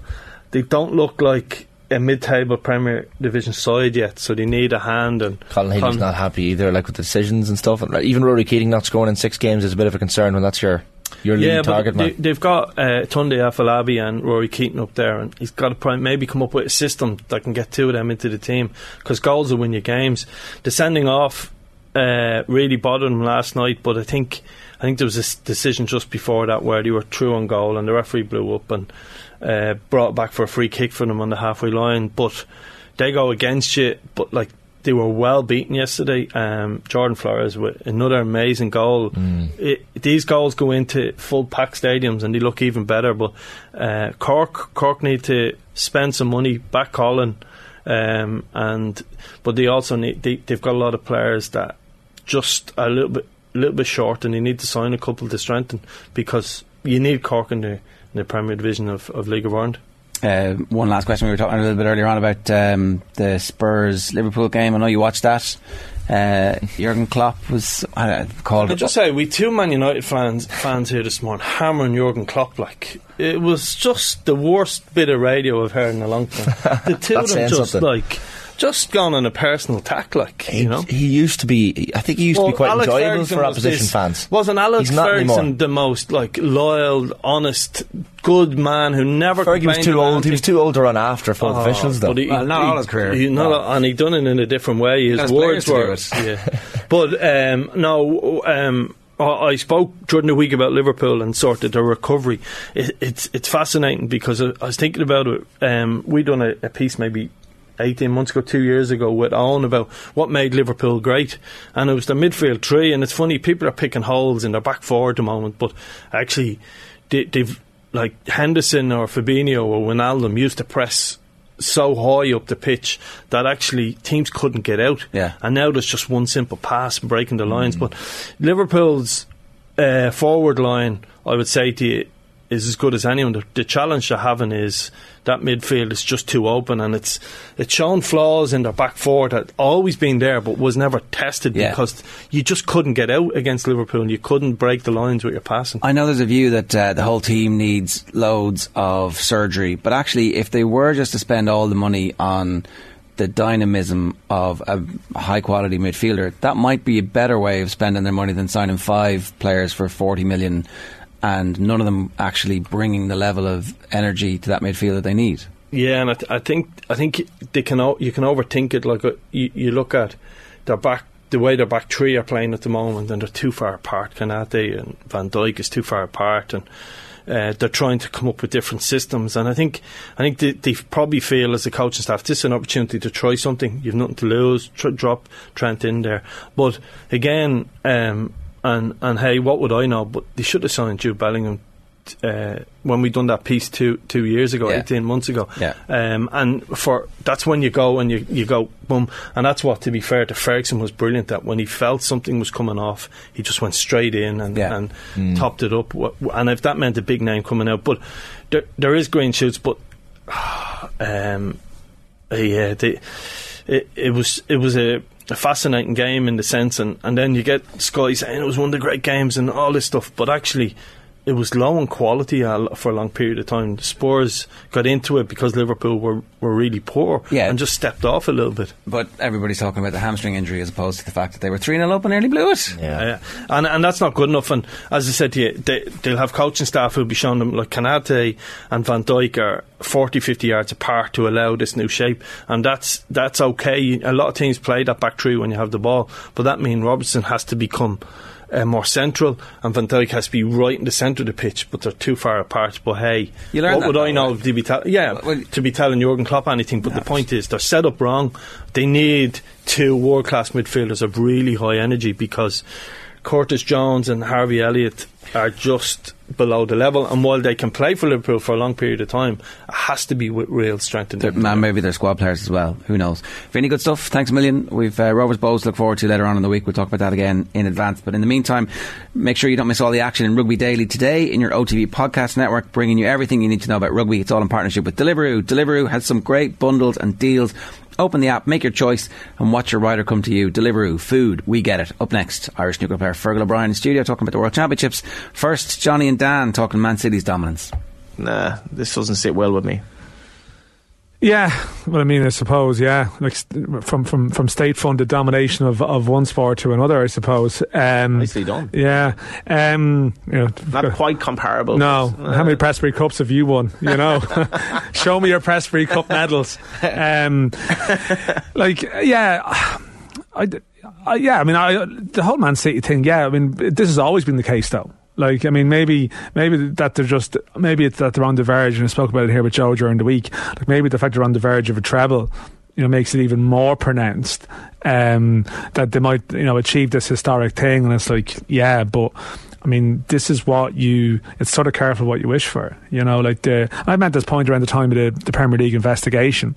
Um, you know, Man City at various times, you know, some of the other clubs that are being dominated by them have, have sort of run with them at times, you know, in Super League debates, looking for an increased share, of, you know, overseas rights.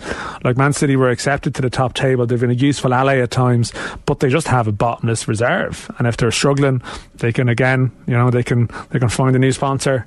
Um, you know, of a of a of an independent company in in in, betting, in actually. UAE, uh, Um, whatever, and and they'll and they'll they'll they'll take off again. Um, I still like watching them play football. Yeah. I mean that's the you know that's the the hypocrisy that probably exists within us all. Um, they are like a. I've always found them a good side to watch. Um, but I mean, what, what what do people want to happen? Is it the Saudi funded Newcastle? Would that be the would that be the rivalry that the modern Premier League deserves? Modern world, and then maybe Qatar, Manchester United. All right, it's uh, 8.55 this morning. I'm delighted to say Fergal O'Brien joins us in studio to look back on the World Championships. Um, Fergal, all in all, I, I suppose when you have a first-time winner like this, um, it's hard to know whether or not this is like we're witnessing um, a one-time winner or somebody who's going to go on and have a, a, great career. But notwithstanding that, it seems like it was a pretty good World Championships all told, with um, some controversy, uh, some uh, stereotypical Ronnie brilliance, him collapsing in the way he did. Uh, not a bad two weeks all told. Yeah, absolutely. It was a bit of everything. Um, and even this, the the protest, whatever, you know, got, uh, even that was good publicity, you know, snooker. Because obviously sometimes it struggles a bit, you know, for to get the publicity and maybe recognition it deserves, especially over the 17 days, because it can be a bit of a drag. But yeah, it seemed to be every couple of days there seemed to be something going on. There was a couple of 147s, comebacks. Um, the young Chinese player as well, so it was a bit of everything. What's your instinct about where the game is in terms of its popularity at the moment? I definitely think Luca helps. I suppose if you're a young player you know, if you look on the telly and maybe, well, like we love Higgins and Ronnie and Mark Williams, but if you're a young kid looking at them, you know, they look ancient, you know, and then maybe goes to the studio. Again, Davis and Parrott, they're in their 60s or so, you know, so whilst we love them with great respect, as a kid probably is not attractive. Whereas obviously you now Luke is an old looking 28 to be fair. but um, uh, is that all he is? Um, but um, his his style of play was so attacking and quick you know, who wouldn't want to play like him as well? So I think that that's good. Yeah. Um, the state, I think pre-COVID, the, the game was doing really, really well because obviously there were so many tournaments in China. Prize money was going up, it was good. Since then, you know, it's it's it's hit a bit of a wall. The tournaments in China are going to start back up. Um, so yeah, the last oh, if COVID hadn't happened and was on the same trajectory, we'd gone very well, but definitely hit the wall a piece. Yeah, it's uh, it's all set up for uh, Netflix style. Uh, everybody wants one. But snooker, I think, probably has just enough characters at the moment to to justify mm. it. Yeah, but I think O'Sullivan has did a documentary last year. I think that's due out. I think yeah, that, very is soon. it Netflix? Is it? Yeah, yeah. yeah. So, so that's maybe that'll be the start of it should be decent. But like as you say, when you when you have a player of the style of Luca Brecel, and, and he, you could hear Stephen Hendry getting excited on commentary yeah, last yeah. night. Like he obviously loves that type of yeah. that type of play. But he's just one of these. And you hear about him partying and you know during the tournament and staying up late in the hotel bar. You just don't get that now with players in the modern day. So I think people nearly lean in, lean into someone someone like Luca Brecel. Yeah, absolutely. was on. Yeah, it's old school. But even for myself, even before he played. To, to start, and you, you know, you heard he'd only done 15 minutes practice, and then yeah. whatever about that, so you say maybe it might work if he's fresh, and then in between matches, then he's gone back to Belgium. You know what I mean? I was kind of thinking, how many years have I wasted playing sober? You know? yeah, no. what what chance have you gotten bed early and preparing? You know what I mean? So, but maybe like that's the thing. It worked it worked for him. So again, probably for old school, you're a bit like, no, you have to do you know you do certain things to get the certain result, Mm. where it, where it just doesn't. Ultimately, the matches are won and lost when you're playing.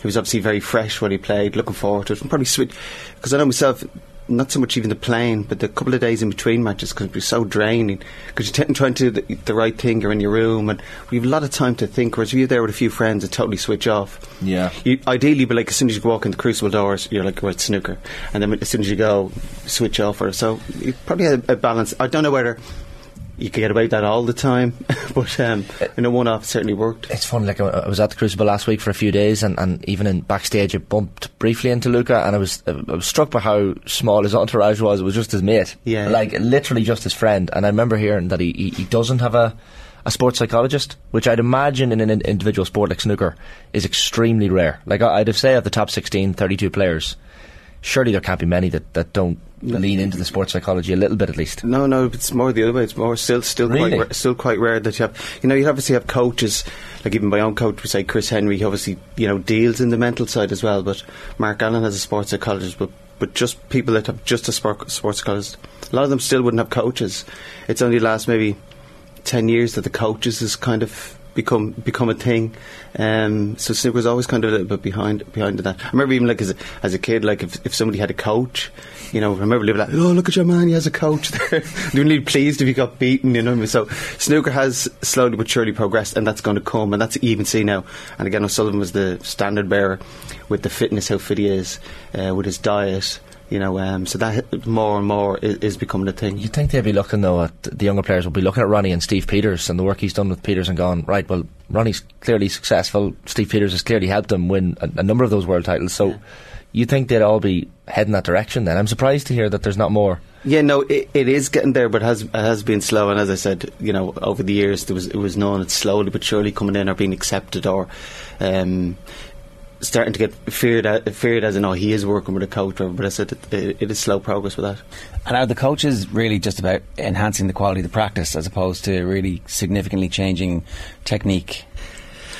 I suppose the better you are, it's it's less to do with technique because you can generally play. You know, if, a lot of the time you'd be more if you make changes, you're probably just really finding a different way to play rather than maybe being any better.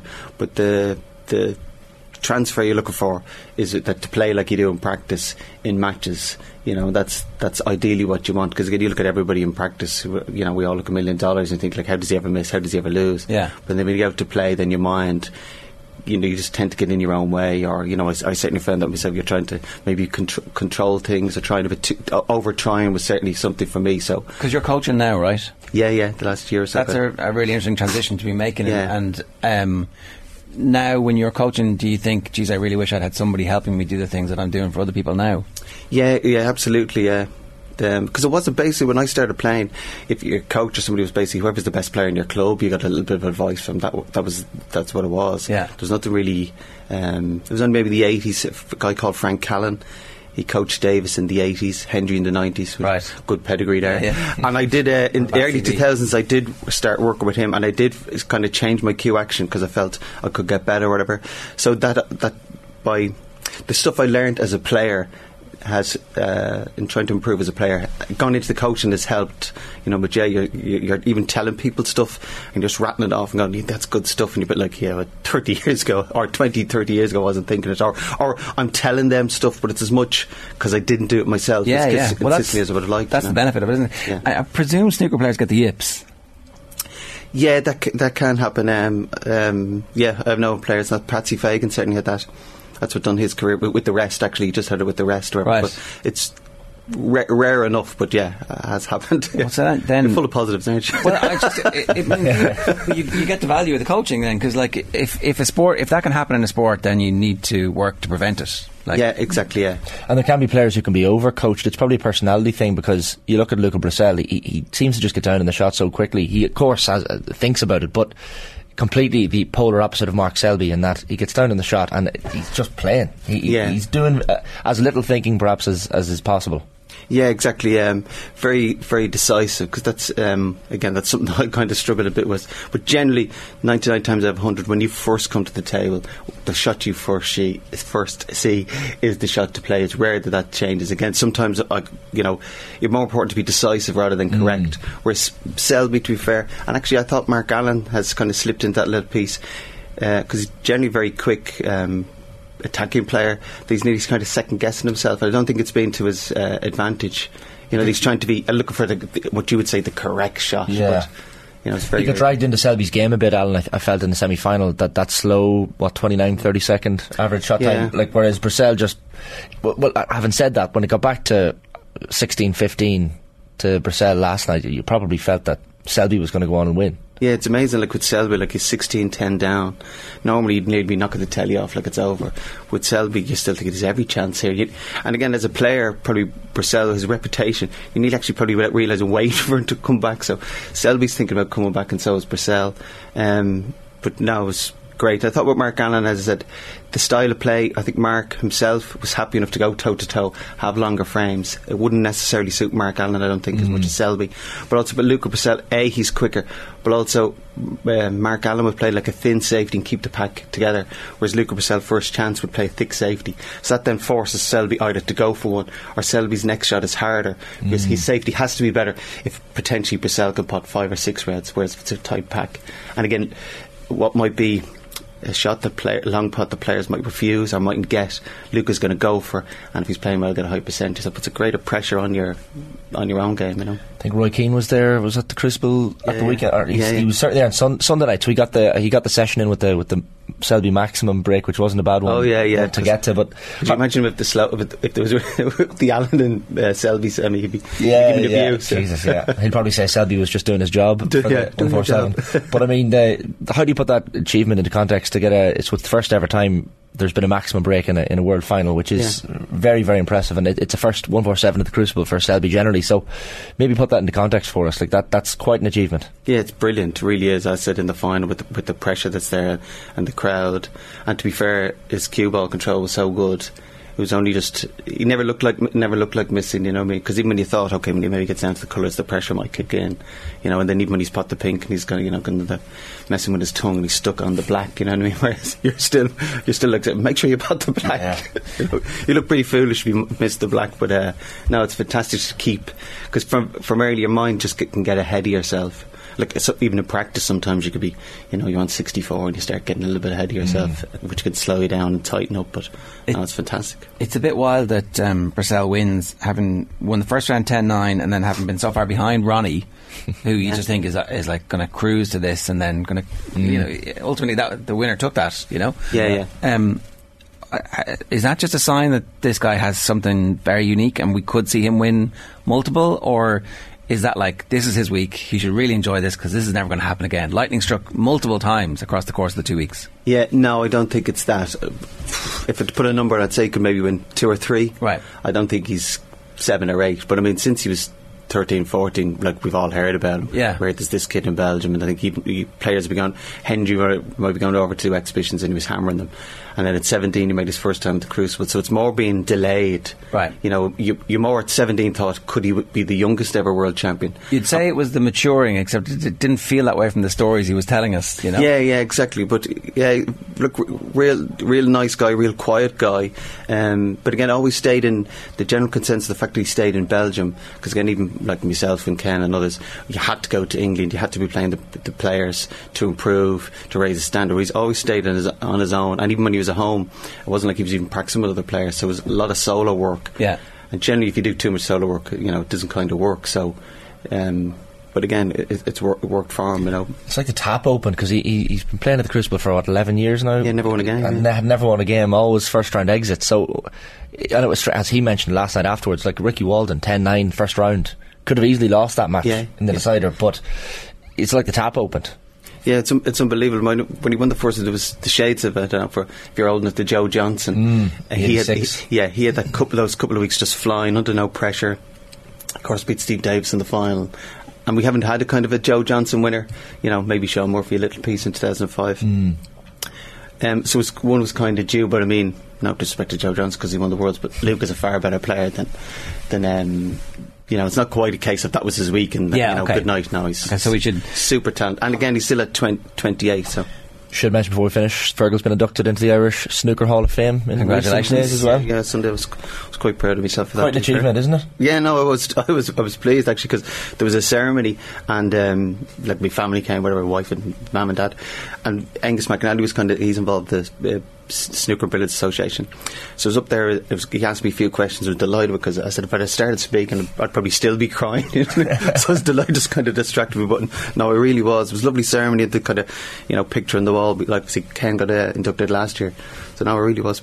Really was chuffed with that. To be fair. Great. Well, we wish you the very best with uh, the coaching and everything else that's coming as well. Fergal, good stuff. Thanks a million for joining us. Thanks, thanks, Cheers, Fergal. Thank you. Fergal O'Brien, give us some thoughts on the uh, World Snooker Finals there. Some highlights on the OTB Podcast Network for you to watch, or to listen to rather. The uh, Football Pod, our GAA manager reaction from both hurling and football at the weekend, and Keith Tracy speaking in the aftermath of um, Spurs doing Spurs things. You can follow OTB across our social channels and subscribe to the OTB Podcast Network for whatever you want there.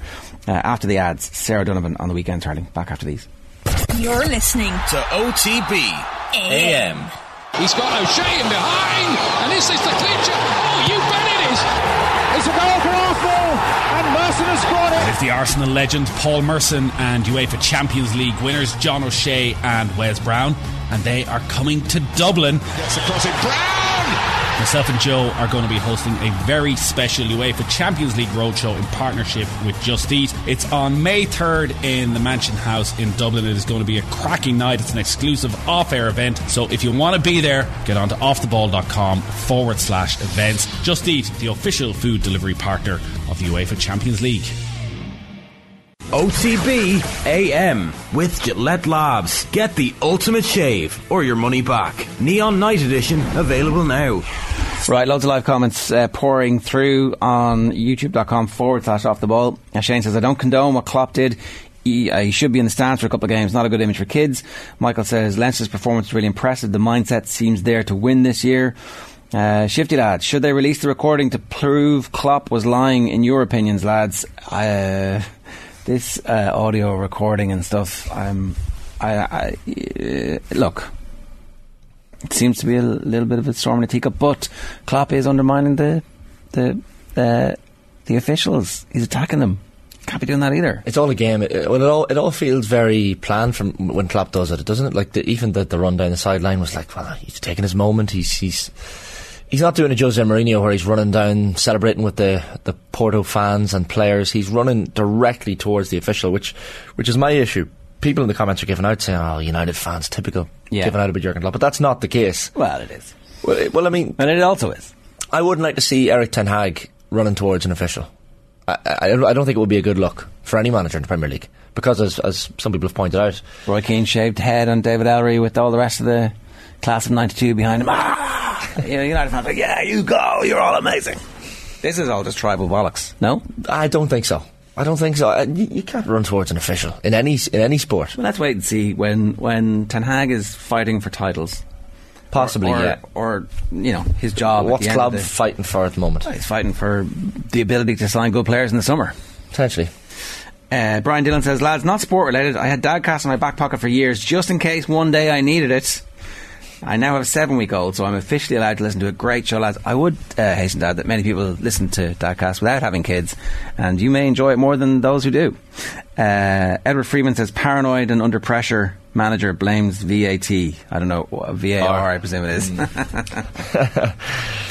yeah, the tax is bad as well. Though, I'm sure. Uh, look, all the managers are all blaming the referees at various stages. Uh, where were the no, no GAA on Sky crew on Saturday watching Sonic the Hedgehog on RTE1 is where a ridiculous decision not to have those games covered. Edward Freeman says there's enough GAA games on every weekend for RTE to show one on a Saturday and one on a Sunday. GAA games shouldn't be pay per view. Uh, there definitely seems to be less uh, anger about the game uh, on Saturday not being on terrestrial television than there would have been if it was on Sky. Or was there? I don't know. I haven't seen the tweets about my old father who was unable to watch this game because he didn't have access to it. That that trope seems to have died a death. Has it? People just need to catch up with the technology, basically. Um, and even the Derry Monaghan match, like it wasn't on BBC, it wasn't on RTE, it was only on the GAA Go. Twelve quid to pay for it. Um, I'm sure the service is brilliant, but at the same time, it's just the, the, one repercussion it has is it, it increases the atmosphere. There was an unbelievable atmosphere. There was a moment in the first half of that Derry Monaghan match where Rory Gallagher is uh, berating the officials, and the officials come over, give him a yellow card. Loud cheer from the Monaghan fans in the uh, uh, in the stand when that when that happens. I, I think there was a little bit of banter back and forth between Derry and Monaghan fans, probably only added to by the fact that the game wasn't on TV and so many people were there. Uh, good weather in Omagh as well. So I see people's argument that people, not everyone has the luxury of being able to attend these matches, but it would be nice to have the option of watching them, wouldn't it? Without paying for it, I guess, directly. Uh, we, we, maybe we'll come back to that because uh, it is time for us to turn our attention to the weekend hurling. Sarah Donovan is with us. Sarah, good morning to you. How are you? How are you, lads? Big smiley head here in Cork. Delighted with the weekend. Yeah, it, it couldn't have worked out much better for Cork. Um, maybe we'll start with Cork. It's the most recent. Uh, Sad Davy is not uh, a regular uh, character that we see outside of the Late Late Show appearances sometimes, um, but he was pretty sad in the aftermath of the game. Plays a great sad Davy, doesn't he? Very, very sad. Very, very uh, disconsolate, upset. Um, and actually, reading his comments afterwards, I agreed with him in some aspects. They didn't turn up. They didn't have any energy. And I don't know, can I blame Davy, Davy specifically for not having any energy? But I can blame the tactics. Mm. And I think, first off, Dara Fitzgibbon, no one expected him to come into the setup the way that he did. He absolutely ruled the roost for the first 10 minutes for Cork. And possibly because we hadn't seen him in the league, I don't know if Davy had set up for him. And, and that's the first thing that I'm going to say. I'm going to give him one, I suppose, non-negative um, for what Waterford threw out on Sunday. Turns out Sarah as well being uh, over the age of 30. This gives me uh, a lot of confidence, by the way, heading into my, uh, as I'm in my 30th year. But uh, you look at Cahalane, Seamus Harnedy, Conor Lehane, Patrick Horgan, all of them uh, excellent. Um, Horgan in particular contributing, I think it was 13 points. So not bad. Yeah, but uh, yeah, I suppose uh, I opened the Examiner on Saturday morning, lads, and, and that's kind of a ritual in Cork, the weekend of a championship match. And Enda McEvoy, damning headline, you know, brand new championship, same old faces. And I was going, God, that's a lot of pressure on the lads coming into this game. But I think Pat Ryan really worked it well because he had all the energy in the middle of the field with the likes of Dara Fitz, Brian Roche, who got player of the match. Um, Shane Barrett had moved out the field. Luke Meade had moved out the field. And he kept Horgan, Lehane, Harnedy close to goal between the 45 and the end line. And that's where they did all the damage. So you, there's a place for everyone in this team. And it was a lovely mix of energy and I suppose experience in that Cork team on Sunday. Roche and Fitzgibbon in the middle of the park in particular were excellent. Sarah, now Roche in his full debut as well probably deservedly gets man of the match. Um, really good pairing that that um, has been found there. Well, actually, it was kind of a mix because it was Dara Fitz was kind of playing yeah. centre forward. Luke Meade was pulled out as a third kind of midfielder, and I suppose the three of them um, made a massive difference there in that midfield. And Waterford couldn't get a run on them at all. But what was interesting was the space that Cork managed to find themselves in, and because the energetic players were making so much space, then the likes of Horgan and Lehane were able to ghost into those, I suppose, pockets and, and tip off the scores. Were you surprised that Davy took so long to make the changes? We were talking before the show today about Austin Gleeson in particular. Um, uh, like he, t- he took his time, it, has been a funny one all year because he's been bringing Austin Gleeson into games to kind of change games. And I'm saying if he's well enough to change a game, then he should be well enough to start. I, I don't know what the fixation is with bringing him into games. Um, it, it's hard as a player to come into a game and try and make a change. And certainly when you're six, seven, eight points down to try and get a foothold. But at half time, he whipped off Mikey Kiely, he whipped off Tom Barron, players straight in. But I suppose they had that purple patch after half time where they scored three points. And look, it wasn't all gloss for Cork. You know, they lived on their nerves. Some great saves from Patrick Collins. Uh, two very, well, one very fortuitous uh, save from Damien Cahalane off the back of his helmet from a Stephen Bennett shot. You know, Waterford, if they had got the goals when they were pushing for them, maybe they would have had a canter in the last 10 minutes. But I don't know, disappointment outright because the game never took off. That's exactly what Cork wanted, though, right? Like, uh, keep the team at arm's length it's a brilliant start to the championship for them because there's plenty for them to work on, and maybe Waterford are gone at this point, and so therefore it's kind of 50-50 at worst that they're going to be in the All Ireland series. Like sometimes it's really bad starting late after everybody else, but sometimes it's really great starting late after everybody else. Well, if you look at, I suppose, how much energy they expended as a unit, as a group, like it, they didn't expend as much energy as Waterford did the week before against Limerick or Clare did against Tip. So now they're going into next Saturday night, six days later, not as bruised as every other team. The only issue with Cork is that they're low on defenders. So they only had two defenders in their uh, subs last Saturday or last Sunday um, in uh, Tim O'Mahony and Cormac O'Brien.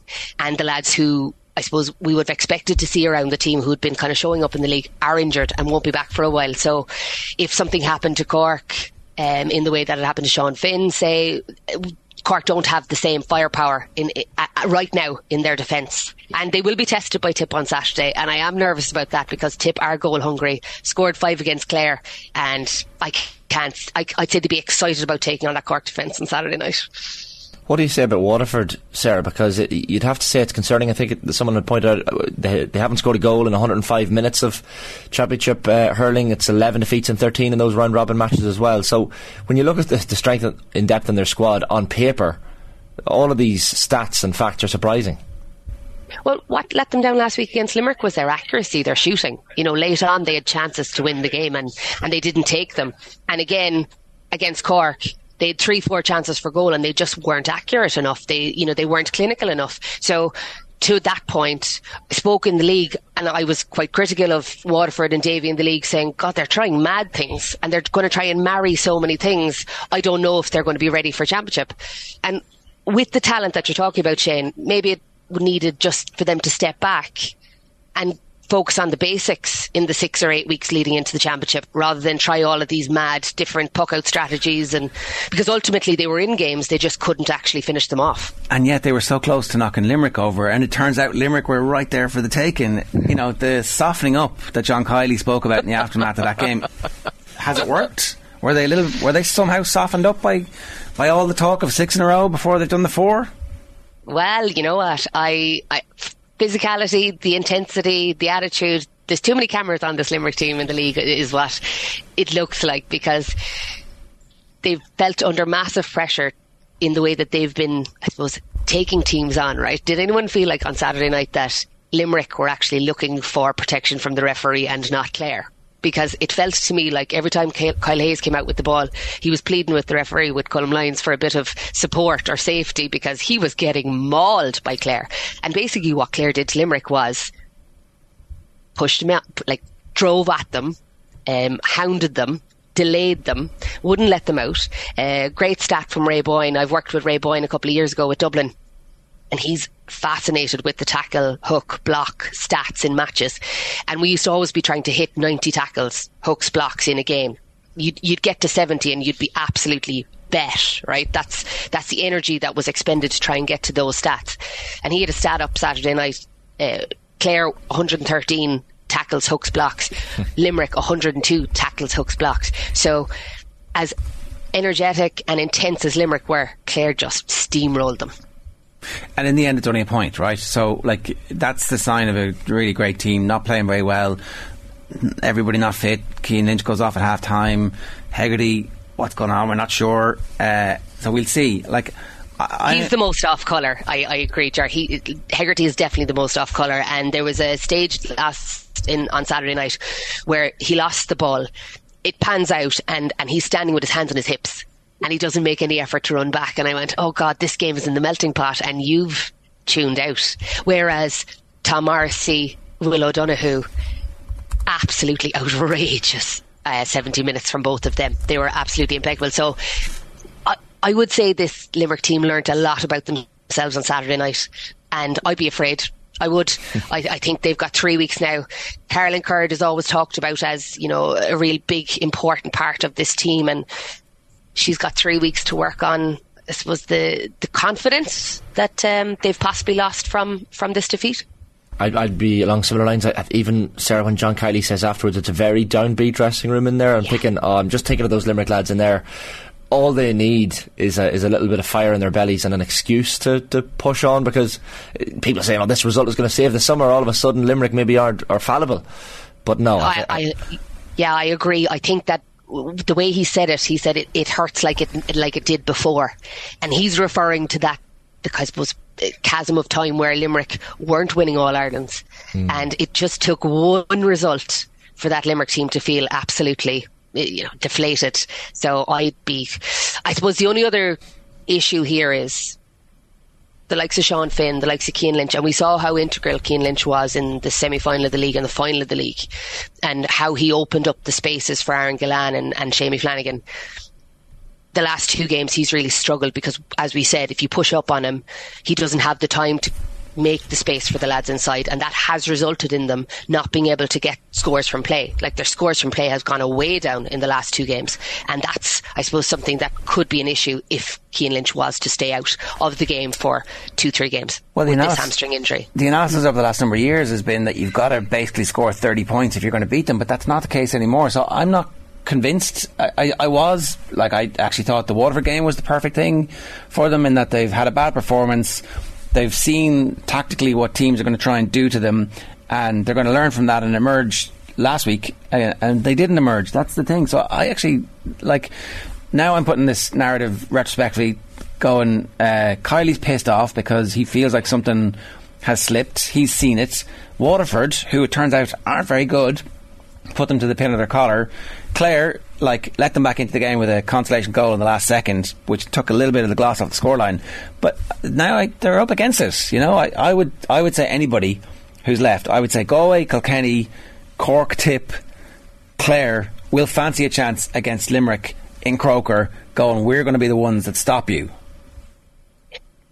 Clare showed a lot uh, of, I suppose, their intensity in, in beating them the last night, right? Uh, there was certain challenges in the game from Clare's point of view that I felt were on the edge, and I know lads love being on the edge and and talking about those challenges. But the, like Peter Duggan's challenges on the full back line coming out, uh, Barry Nash being pinned into the corner, Kyle Hayes being dragged down half rugby style at times. I don't know if other referees are going to allow other teams to to be that intense and to be that impactful, we'll say. Uh, Kiely talked afterwards about uh, the forwards having a lot of contact on. I, I don't know, did you pick that up in, in the post match interview? And what he meant was they were being pulled and dragged.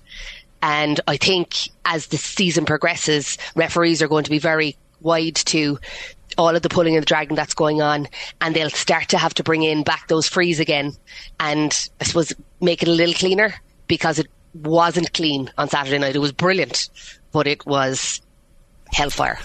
I, I, I, I'll be interested to see, right? Because I do have this kind of sense that hurling referees are like the biggest alpha dogs in the GAA world who don't give a shit. They, they don't care. You could be bleeding. They, they could be bleeding themselves from a belt of accidental belt to Tommy Walsh's hurl, and they'd be like, "Yeah, Grant, I don't care. Let's go." So I, I actually think that they're going, "Yeah, well, you're a Limerick. You're three times winner. Stop whining." That's what I think is going to happen to that. So it's interesting Kiely didn't call it out in, in a, like, what's going on with this? It's like very, you have to subtly tell the referees that maybe they're not doing their job properly and there's such a crowded shower that they'll be like, well, screw you, John Kiely.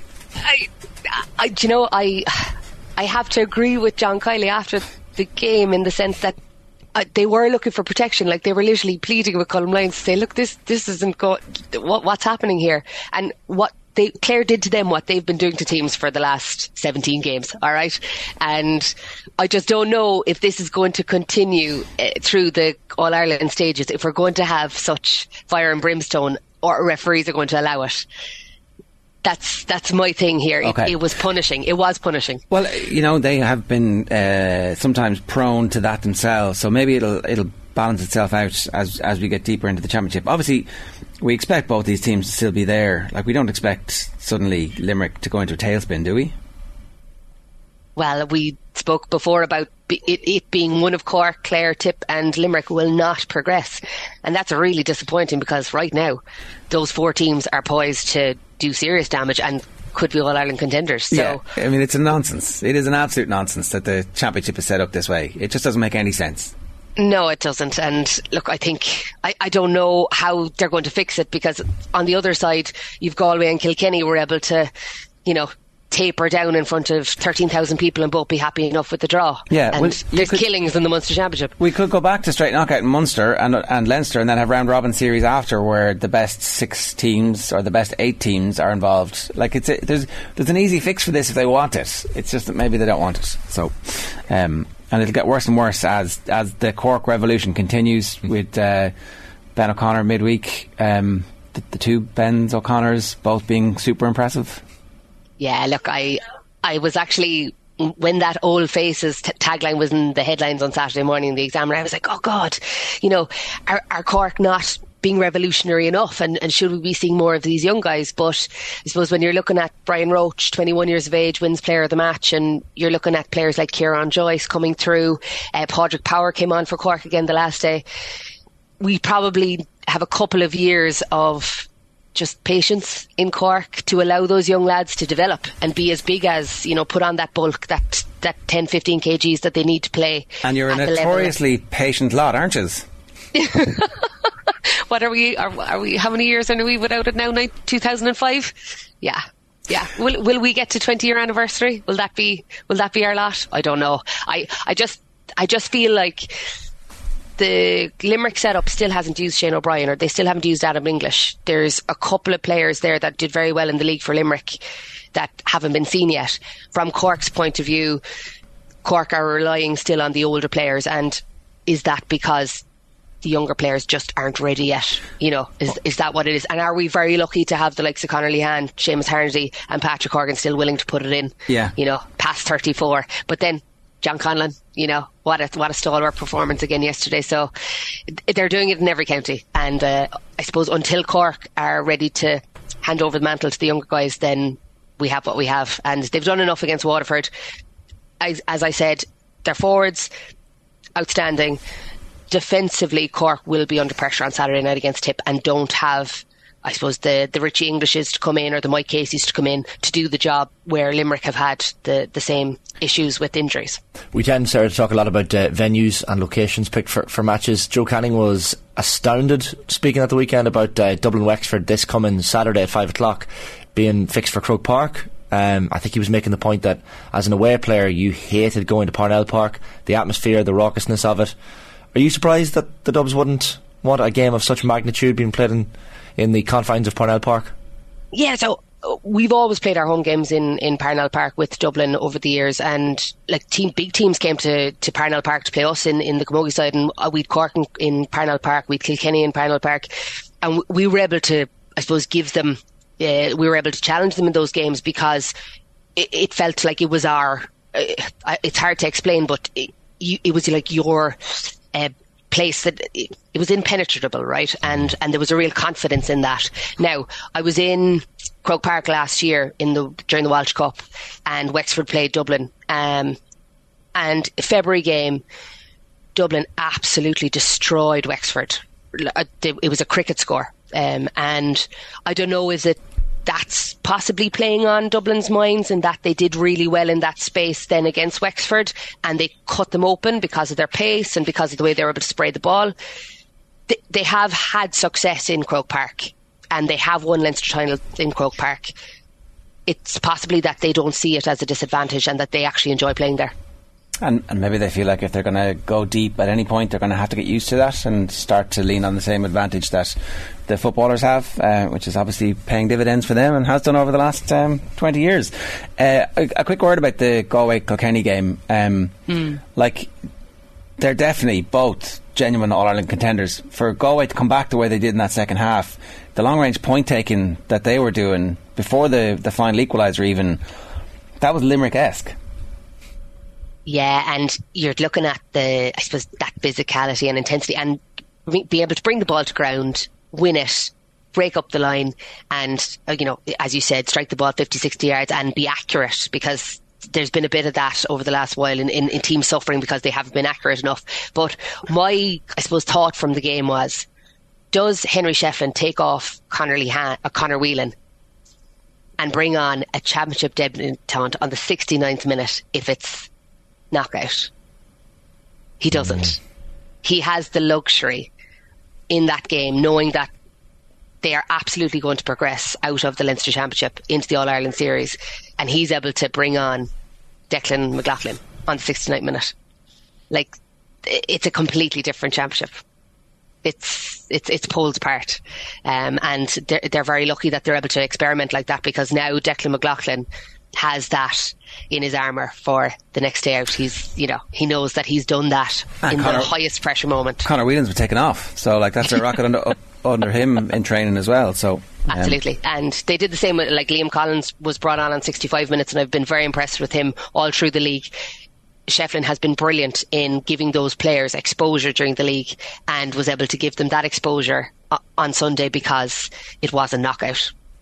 You'd probably be Really, really lucky. You'd be optimistic as uh, if you were a Galway supporter, Sarah, considering that third quarter. They looked like they were going to ship a serious bit of damage in that second half, and at, at one point, I think Kilkenny were maybe five points ahead. So the fact that They Galway could come six, back, yeah. six even, sorry, yeah. Yeah, they went they went six ahead, and look, you know, when you've got like say TJ Reid and Mossy Keoghan firing, obviously Mossy came on at half time, and like interestingly, from Derek Lyng's point of view, he it didn't look like he played his starting team or or his best fifteen. I would say. Mm. Um, I think I think he mixed it up and he was giving lads a chance and and giving other lads kind of game time. So I think both teams were shadow boxing in that one.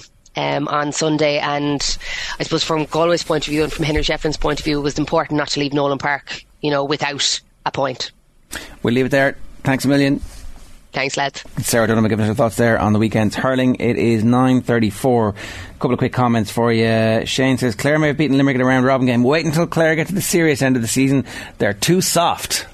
I didn't see any softness on display. Uh, Nah. I mean, That's certainly not an accusation you can make with too much confidence. I don't think you can say. I mean, the the last year's semi final against that performance against Kilkenny will hang over them um, until they win that style of game, or until after a letdown. Like, I mean, obviously did come back from the Munster final defeat last year to get back to the semi final. So, um, anyway. Uh, Ronan Pine is complaining. Did Sarah not see the free count from Clare Limerick on Saturday night? Colm Lyons did not remotely give Clare any special favours. The opposite was the case, if anything. Free count doesn't automatically reflect, you know, you, you don't maybe you don't get called for two thirds of the stuff that you're doing. Uh, the Munster Championship is hell for leather. Teams come out battered, says Shane. Meanwhile, the Leinster Championship is a series of challenge games. It's not even. Uh, it's not a very even championship. It isn't. Like, It isn't. And, you know, if Kilkenny or Galway are to win it this year, uh, I'll be interested to see what the hierarchy in Munster thinks about what the right thing to do is. Because obviously the Munster Championship is so amazing and generates loads of finances for the uh, Munster Council. Mm. And so are they going to say, oh, we'll have fewer games and we'll, we'll make the pot more evenly spread? They probably aren't. No. I, I, Should the decision be a money decision? Should it? I often wonder in five, ten years will we be looking back at the, at the, hurling and football championships of, of today, going, Jesus, remember, remember we did that. Remember how ridiculous that was in both Gaelic and uh, Gaelic and hurling. I think um, now we're going to have a lot of matches in, in Gaelic football this summer. We'll see how it goes. Will we enjoy it? Probably, but is it the right answer? Probably not. But yeah, there's there's answers there that, that certainly won't be, I guess, fixed in the next two or three years. Uh, Flying Hellfish 99 says Formula 1 in the red. The race in Baku was a procession. Red Bull are so dominant. I'll sell you my tickets to Silverstone, Shane. I'll take them off you for sure. Silverstone's on my list. The bucket list, yeah. Perez won in, in Baku. It's, it's always a street race. It's a bit, bit of excitement, but yeah, I, I think the Red Bull dominance at the moment is this. It, Formula One has the, the Dublin problem, where Dublin were winning all those All Irelands. It's just it's a little bit boring at the moment. Uh, Shane and Colm like no issue with Fergie, the biggest bully in football history, banning the BBC for catching his nepotism. But sure, Liverpool manager celebrating a goal. Tut tut, says Peter Abbott. I never said he wasn't a bully either. Ferguson was a bully the same way. And Ferguson did what Klopp did, I'd give out about it as well. There's a lot of whataboutery um, from those guys there about the. Oh, you never said this about Ferguson, but they have actually said some stuff about Ferguson in the past too. But you haven't listened to every single second about what they've ever had. Um, when they're criticising Klopp, should they say, "Oh, by the way, Mm. I'm going to go back historically and relitigate the um, the various instances"? I'm just winding them up because um, it does seem a little bit tribalist this morning. But anyway, uh, the GAA is suffering from a rural-urban divide, which is rarely discussed. Dublin's success can be attributed to increased urbanisation of Ireland's population. Yeah, but the town clubs should be getting better in all of the other counties as well, and that should have an impact. Um, that's a, a, a long-standing sociological uh, survey that we need to do on that before we get to the answer. Um, the Dubs don't care what the media says. Jared, did they didn't they bring back Cluxton recently without telling you? Says Joe Sullivan. Not quite sure what that's in reference to. And JP Wright, voice actor, says brave performance from Kildare, who deserved to compete for Sam. Fun fact: Kildare were first winners of Sam and have won more All Ireland titles than Mayo and Monaghan combined. And uh, Monaghan have never won the All Ireland, so that's perhaps unsurprising. We're going to leave the show there. That's it. Uh, that's it. a mic drop from JP Wright. Thanks very much for that. Uh, Liverpool were better all over the pitch. They dominated for 20 minutes and Spurs on top for the rest of the game, says Bobby Dwyer. Klopp lost his shine, says Michael. Awful energy off him for the last two years. Uh, there you go. We leave that there. Tielemans was absolutely abysmal last night, says Neil McEnany. Just wanted to do that one because maybe he's just on the beach and he's like, he knows that he's getting a move to another Premier League team because Tielemans was one of the highest rated players outside the top four clubs, top six clubs over the last couple of seasons and is currently not. So maybe he's feeling, maybe needs to put in a few performances the last few weeks just to remind everybody, or maybe the deal is already done and his bank account is grand. OTBAM with Gillette Labs, get the ultimate shave or your money back. Neon Night Edition is available now. And tomorrow's show, a reaction to the weekend's Gaelic football. Uh, Tommy Rooney's on holidays at the moment, so that's why we don't have a performance rankings for you, but Anthony Moyles will be in. Power rankings. Power rankings, rather. Keith Wood on the rugby. Former Waterford hurling manager Derek McGrath joins us. Basketball Ireland CEO John Feehan. Tim Stillman on Arsenal Chelsea from tonight. And more on the Wolfsburg defeat and plenty more besides. Right now, the best of the Sunday papers. Have a terrific Tuesday. OTB AM with Gillette Labs. Get the ultimate shave or your money back. Neon Night Edition available now.